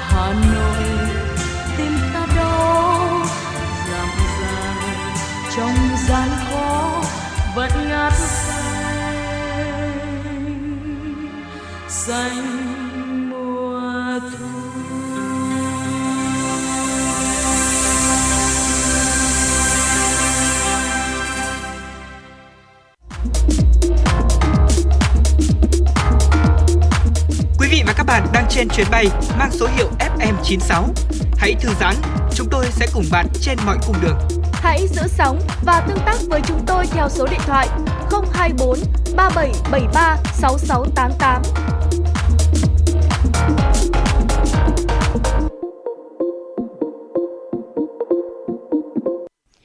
Xin được tiếp tục chương trình truyền động Hà Nội chiều nay cùng một số thông tin quốc tế đáng chú ý. Thưa quý vị và các bạn, tờ báo Yonhap đưa tin Hàn Quốc có kế hoạch miễn thuế cho những người đầu tư vào trái phiếu chính phủ của nước này. Cụ thể, chính phủ Hàn Quốc sẽ miễn thuế đối với thu nhập từ tiền lãi và lãi vốn cho người không phải cư dân của nước này và lãi từ hoạt động đầu tư của các công ty nước ngoài vào kho bạc và trái phiếu bình ổn tiền tệ của nước này từ ngày hôm qua. Ở nước này cũng tin rằng là động thái trên sẽ giúp ổn định thị trường ngoại hối bằng cách là mời gọi thêm đầu tư bằng đồng đô la Mỹ và giảm lợi suất trái phiếu. Trước đó thì Hàn Quốc cũng đã lên kế hoạch thực hiện miễn trừ các khoản thuế vào năm 2023. Động thái này được thúc đẩy nhanh hơn so với dự kiến khi mà đồng won của Hàn Quốc tiếp tục giảm giá so với đồng đô la Mỹ trong suốt cả năm nay, giảm khoảng 16% cho tới thời điểm hiện tại. Hàn Quốc cũng tin rằng là động thái trên sẽ giúp ổn định thị trường ngoại hối của nước này bằng cách mời gọi thêm đầu tư bằng đồng đô la Mỹ cũng như là giảm lợi suất trái phiếu. Thái Lan vừa ban bố cảnh báo lũ quét tại 8 tỉnh miền Nam trong bối cảnh mưa dự báo sẽ tiếp tục chút xuống các khu vực trên trong tuần này. Hòn đảo nghỉ dưỡng Phuket là một trong những khu vực được ban bố cảnh báo lũ quét. Hòn đảo này là nơi vừa hứng chịu trận lũ quét hôm ngày 16 tháng 10 vừa qua, khiến giao thông và hoạt động kinh doanh du lịch gián đoạn. Hiện có những điểm nước vẫn ngập tới đầu gối. Trong mùa mưa lũ năm nay, hơn 224.000 hộ gia đình tại 27 tỉnh phía Bắc, Đông Bắc và miền Trung Thái Lan đã bị ảnh hưởng bởi siêu bão Noru. Ngoài Phuket, mưa lớn và các cơn bão nhiệt đới cũng đã gây ngập úng tại 59 trong số 77 tỉnh nước này. Nội các Thái Lan cũng đã chi 23 tỷ baht, tương ứng hơn 602 triệu đô la Mỹ để khắc phục những thiệt hại do lũ lụt. Thưa quý vị, cuộc khủng hoảng chi phí sinh hoạt ngày càng gia tăng tại Anh đang khiến cho nhiều cặp đôi gặp khó khăn trong việc lên kế hoạch tổ chức đám cưới của mình. Lạm phát tại nước này đang ở mức là gần 10%, cao nhất trong hàng chục năm vừa qua. Sức mua đồng tiền yếu đã khiến cho các cô dâu chú rể của nước này phải đắn đo suy nghĩ xem là nên mua gì, bỏ gì trong ngày trọng đại của mình. Triển lãm cưới quốc gia là nơi hội tụ hầu như là mọi tên tuổi lớn trong ngành tổ chức tiệc cưới tại Vương quốc Anh. Bên cạnh các gian trình diễn váy cưới, đồ trang trí hay là bàn tiệc thì một không gian thu hút đông đảo sự chú ý của khách đến tham dự là góc chia sẻ về bí quyết để tổ chức hiệu quả và tiết kiệm trong thời kỳ bão giá. Các nghệ sĩ chơi nhạc cụ truyền thống vốn rất được ưa chuộng, thường được mời biểu diễn trong đám cưới tại Anh. Năm nay thì các nghệ sĩ nhận thức được áp lực chi phí lên các cặp đôi là rất lớn và họ tìm cách cân đối thủ lao để không bị ra giá quá cao, ảnh hưởng đến khả năng nhận show của mình. Theo trang CNN đưa tin, hàng tỷ con cua tuyết ở Alaska, Mỹ đã biến mất khỏi vùng biển này. Sự kiện hy hữu đã khiến cho vụ thu hoạch cua tuyết Alaska tại Mỹ lần đầu tiên phải hủy bỏ. Tuần trước, Hội nghề cá Alaska và Hội đồng Quản lý nghề cá Bắc Thái Bình Dương thông báo, quần thể cua tuyết ở biển Bering đã giảm xuống dưới mức quy định để mở rộng đánh bắt. Cụ thể, trong vòng 4 năm qua, số cua tuyết từ mức 8 tỷ con đã giảm xuống chỉ còn 1 tỷ con. Theo các nhà khoa học, bên cạnh các yếu tố đánh bắt dày đặc khiến cho cua tuyết không kịp sinh sản, thì yếu tố biến đổi khí hậu do con người gây ra cũng đóng vai trò quan trọng khiến số lượng loài này sụt giảm một cách nghiêm trọng. Quý vị và các bạn đang trên chuyến bay mang số hiệu FM96. Hãy thư giãn, chúng tôi sẽ cùng bạn trên mọi cung đường. Hãy giữ sóng và tương tác với chúng tôi theo số điện thoại 024 3773 6688. Thưa quý vị và các bạn, lũy kế từ năm 2019 đến hết năm 2021, thành phố Hà Nội đã đánh giá và phân hạng công nhận được 1.649 sản phẩm ô cốp, gồm 4 sản phẩm 5 sao, 13 sản phẩm tiềm năng 5 sao, 1.098 sản phẩm 4 sao và 534 sản phẩm 3 sao. Và hiện nay thì Hà Nội đang là đơn vị dẫn đầu cả nước về số sản phẩm ô cốp và số sản phẩm ô cốp cấp quốc gia. Thời gian vừa qua thì rất nhiều hội trợ, sự kiện xúc tiến thương mại cũng đã được tổ chức nhằm hỗ trợ doanh nghiệp giới thiệu, quảng bá, kết nối tiêu thụ và tìm kiếm cơ hội hợp tác, mở rộng thị trường. Hai kỳ hỗ trợ xúc tiến thương mại nông nghiệp, sản phẩm ô cốp thành phố Hà Nội năm 2022, Hà Nội Agricultural Fair 2022 do Trung tâm xúc tiến đầu tư thương mại du lịch thành phố Hà Nội tổ chức là hoạt động nhằm tiếp tục triển khai biên bản hợp tác đã ký kết giữa Bộ Công Thương, Ủy ban nhân dân thành phố Hà Nội và tập đoàn yêu Nhật Bản hướng đến mục tiêu đạt kim ngạch xuất khẩu hàng Việt Nam thông qua hệ thống của ION đạt 1 tỷ đô la Mỹ vào năm 2025. Hai kỳ hỗ trợ lần này với quy mô hơn 100 gian hàng thu hút sự tham gia của 89 tổ chức cá nhân và các chủ thể ô cốp của nhiều tỉnh thành phố như Cao Bằng, Nghệ An, Thái Nguyên, Ninh Bình, Lào Cai, Lạng Sơn, Bắc Cạn, Hòa Bình, Bắc Giang, Hưng Yên, Hà Giang, Thanh Hóa, Bình Định, Quảng Nam, thành phố Hồ Chí Minh, Hải Dương, Quảng Ngãi, Đắk Lắc, Tuyên Quang, Sơn La. Hơn 800 dòng sản phẩm nông sản chế biến được trưng bày và giới thiệu tới người tiêu dùng như các loại trái cây tươi, các sản phẩm khô, các loại thực phẩm bổ dưỡng, đặc sản từng vùng miền, các sản phẩm tham gia hỗ trợ tập trung vào nhóm ngành hàng nông sản, đặc sản vùng miền, sản phẩm có tiềm năng xuất khẩu. Những mặt hàng nông sản này đã được kiểm chứng nghiêm ngặt về chất lượng, nguồn gốc xuất xứ, được cấp chứng nhận 3 tới 5 sao và có bao bì, nhãn mác rõ ràng. Ngay trong ngày đầu khai mạc đã rất đông người tiêu dùng đến tham quan mua sắm. Chị Nguyễn Tiểu Uyên, người dân quận Nam Từ Liêm cho biết. Thấy rất là phong phú, rất là đa dạng, nhiều mặt hàng, nhiều sản phẩm cho chọn. Vâng. Còn giá cả thì ờ, chưa đi tham khảo hết thì cũng chưa biết thế nào nhưng mới mua cái này thì thấy cũng hợp lý. Mình cũng cảm thấy rất là vui. À, mong là cũng sẽ có thêm nhiều cái hội trợ như thế này thì để mà đi ờ, mua sắm thì nó cũng có nhiều cái để lựa chọn hơn. Ông Bùi Duy Quang, Phó Giám đốc Trung tâm Xúc tiến Đầu tư Thương mại Du lịch thành phố Hà Nội HPA, khẳng định hội trợ là chương trình xúc tiến thương mại quan trọng, thể hiện sự hợp tác đầy triển vọng giữa Hà Nội và tập đoàn Ion, là cầu nối cho các doanh nghiệp trong nước giao thương, phục hồi kinh tế sau đại dịch COVID-19. Các doanh nghiệp góp mặt trong hội trợ được giới thiệu, quảng bá kết nối tiêu thụ, tìm kiếm cơ hội hợp tác và mở rộng thị trường, tiếp cận hệ thống phân phối bán lẻ hiện đại của tập đoàn Ion, đồng thời xúc tiến tìm đầu ra cho các sản phẩm nông sản, sản phẩm ô cốp, mỗi xã một sản phẩm của các tỉnh, thành phố trong nước và góp phần thúc đẩy quan hệ hợp tác giữa Hà Nội với các tỉnh, thành phố. Ông Bùi Duy Quang nói. Hỗ trợ trở thành điểm hẹn xúc tiến thương mại quy tụ những sản phẩm tiêu biểu của thành phố Hà Nội và các tỉnh, thành trên cả nước cùng nhau góp phần thúc đẩy kim ngạch xuất khẩu qua hệ thống tập đoàn IO hướng đến mục tiêu lớn hơn là mở rộng ra không gian mới cho sản phẩm và tiêu thụ lâm sản. Xây dựng hệ thống các doanh nghiệp cung cấp hàng Việt Nam đảm bảo chất lượng đáp ứng các yêu cầu tiêu chuẩn của hệ thống phân phối ở nước ngoài tạo đà cho phát triển bền vững của doanh nghiệp Việt Nam. Hội trợ xúc tiến thương mại nông nghiệp, sản phẩm ô cốp thành phố Hà Nội là hoạt động quan trọng được tổ chức thường niên tại Trung tâm Thương mại Yêu Môn Long Biên và Yêu Môn Hà Đông. Qua nhiều năm tổ chức, hội trợ đã nhận được sự hưởng ứng tham gia tích cực của cộng đồng doanh nghiệp và trên 40 tỉnh, thành phố với hàng nghìn sản phẩm vùng miền đạt tiêu chuẩn chất lượng, ứng dụng công nghệ cao. Bà Lưu Thị Đào, Giám đốc Công ty Cổ phần Phát triển Ong Miền Núi cho biết. Được sự hỗ trợ của bên ờ, Trung tâm xúc tiến thương mại thì à, công ty chúng tôi có tham gia các cái kỳ cuộc hội trợ, các cuộc hội trợ xúc tiến thương mại bên Ion Long Biên và bên Ion à, Hà Đông. Thì chúng tôi thấy rằng là cái việc à, giao thương được được được các kỳ cuộc hội trợ như thế này thì các sản phẩm của các doanh nghiệp thì được tiếp cận đến người tiêu dùng được tốt hơn và hai nữa là có cái sự buôn bán của các doanh nghiệp cũng cảm thấy là khởi sắc rất là nhiều giúp là có giúp cho các doanh nghiệp được tiêu thụ sản phẩm cũng như là được à, giao lưu được các cái à, đến với khách hàng. Tại hội trợ thì chúng tôi có vừa là bán lẻ cũng là có được à, tìm được các cái siêu thị à, người ta bán cái sản phẩm và họ cũng mong muốn tìm được những sản phẩm ô cốp.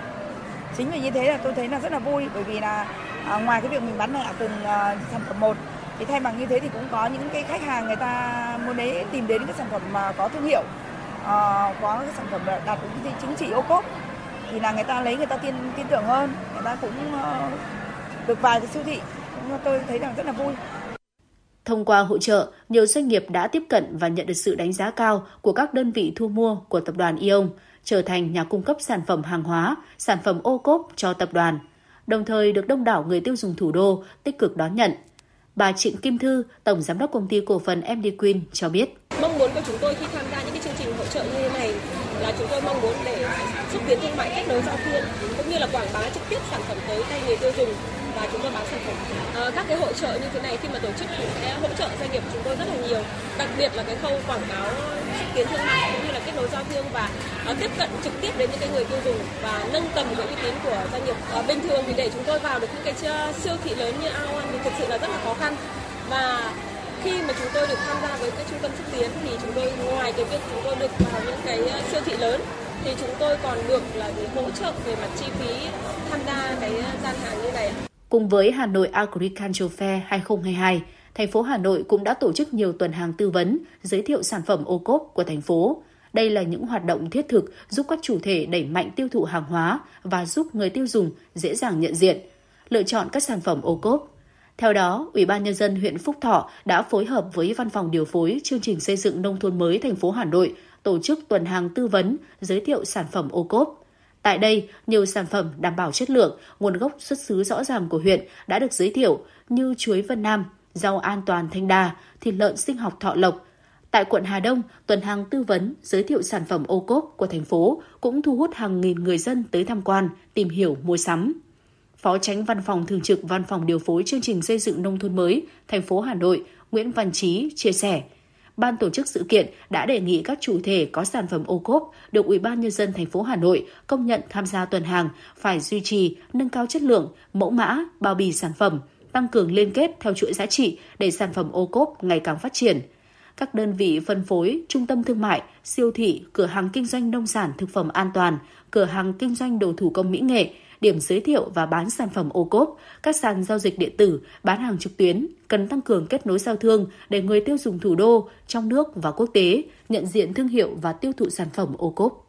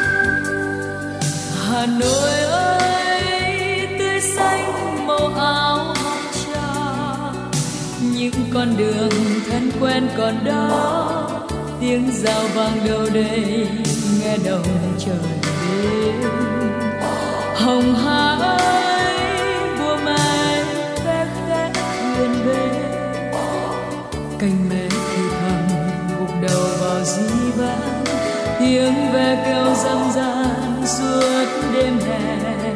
Giọng dân ca sau gợi nhắc hồ hương hà nội ơi, xanh xanh liễu dù mặt hồ hương cô đơn sống dùng ngoài ngõ vàng con sống nào vẫn vỗ về. Vào đam mê hà nội ơi hà nội ơi.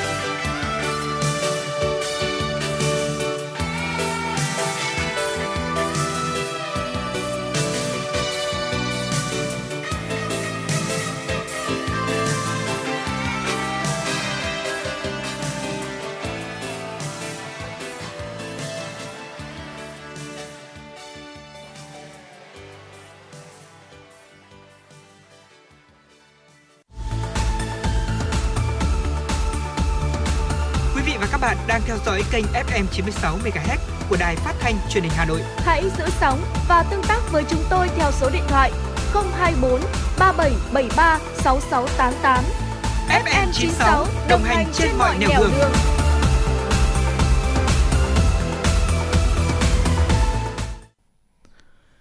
Thưa quý vị, những thông tin vừa rồi cũng đã khép lại thời lượng của truyền động Hà Nội chiều ngày hôm nay. Rất cảm ơn quý vị thính giả đã luôn chú ý theo dõi và đồng hành cùng với FM96 của Đài Phát thanh và Truyền hình Hà Nội. Số điện thoại nóng của chúng tôi để quý vị cũng có thể thông tin những uh, điều mới mẻ nhất 024 3773 6688. Bên cạnh đó, rất cảm ơn tất cả quý vị đã đồng hành cùng với chúng tôi trong buổi chiều hôm nay. Bảo Nhật, Lê Thông và những người thực hiện chương trình. Thân ái, chào tạm biệt.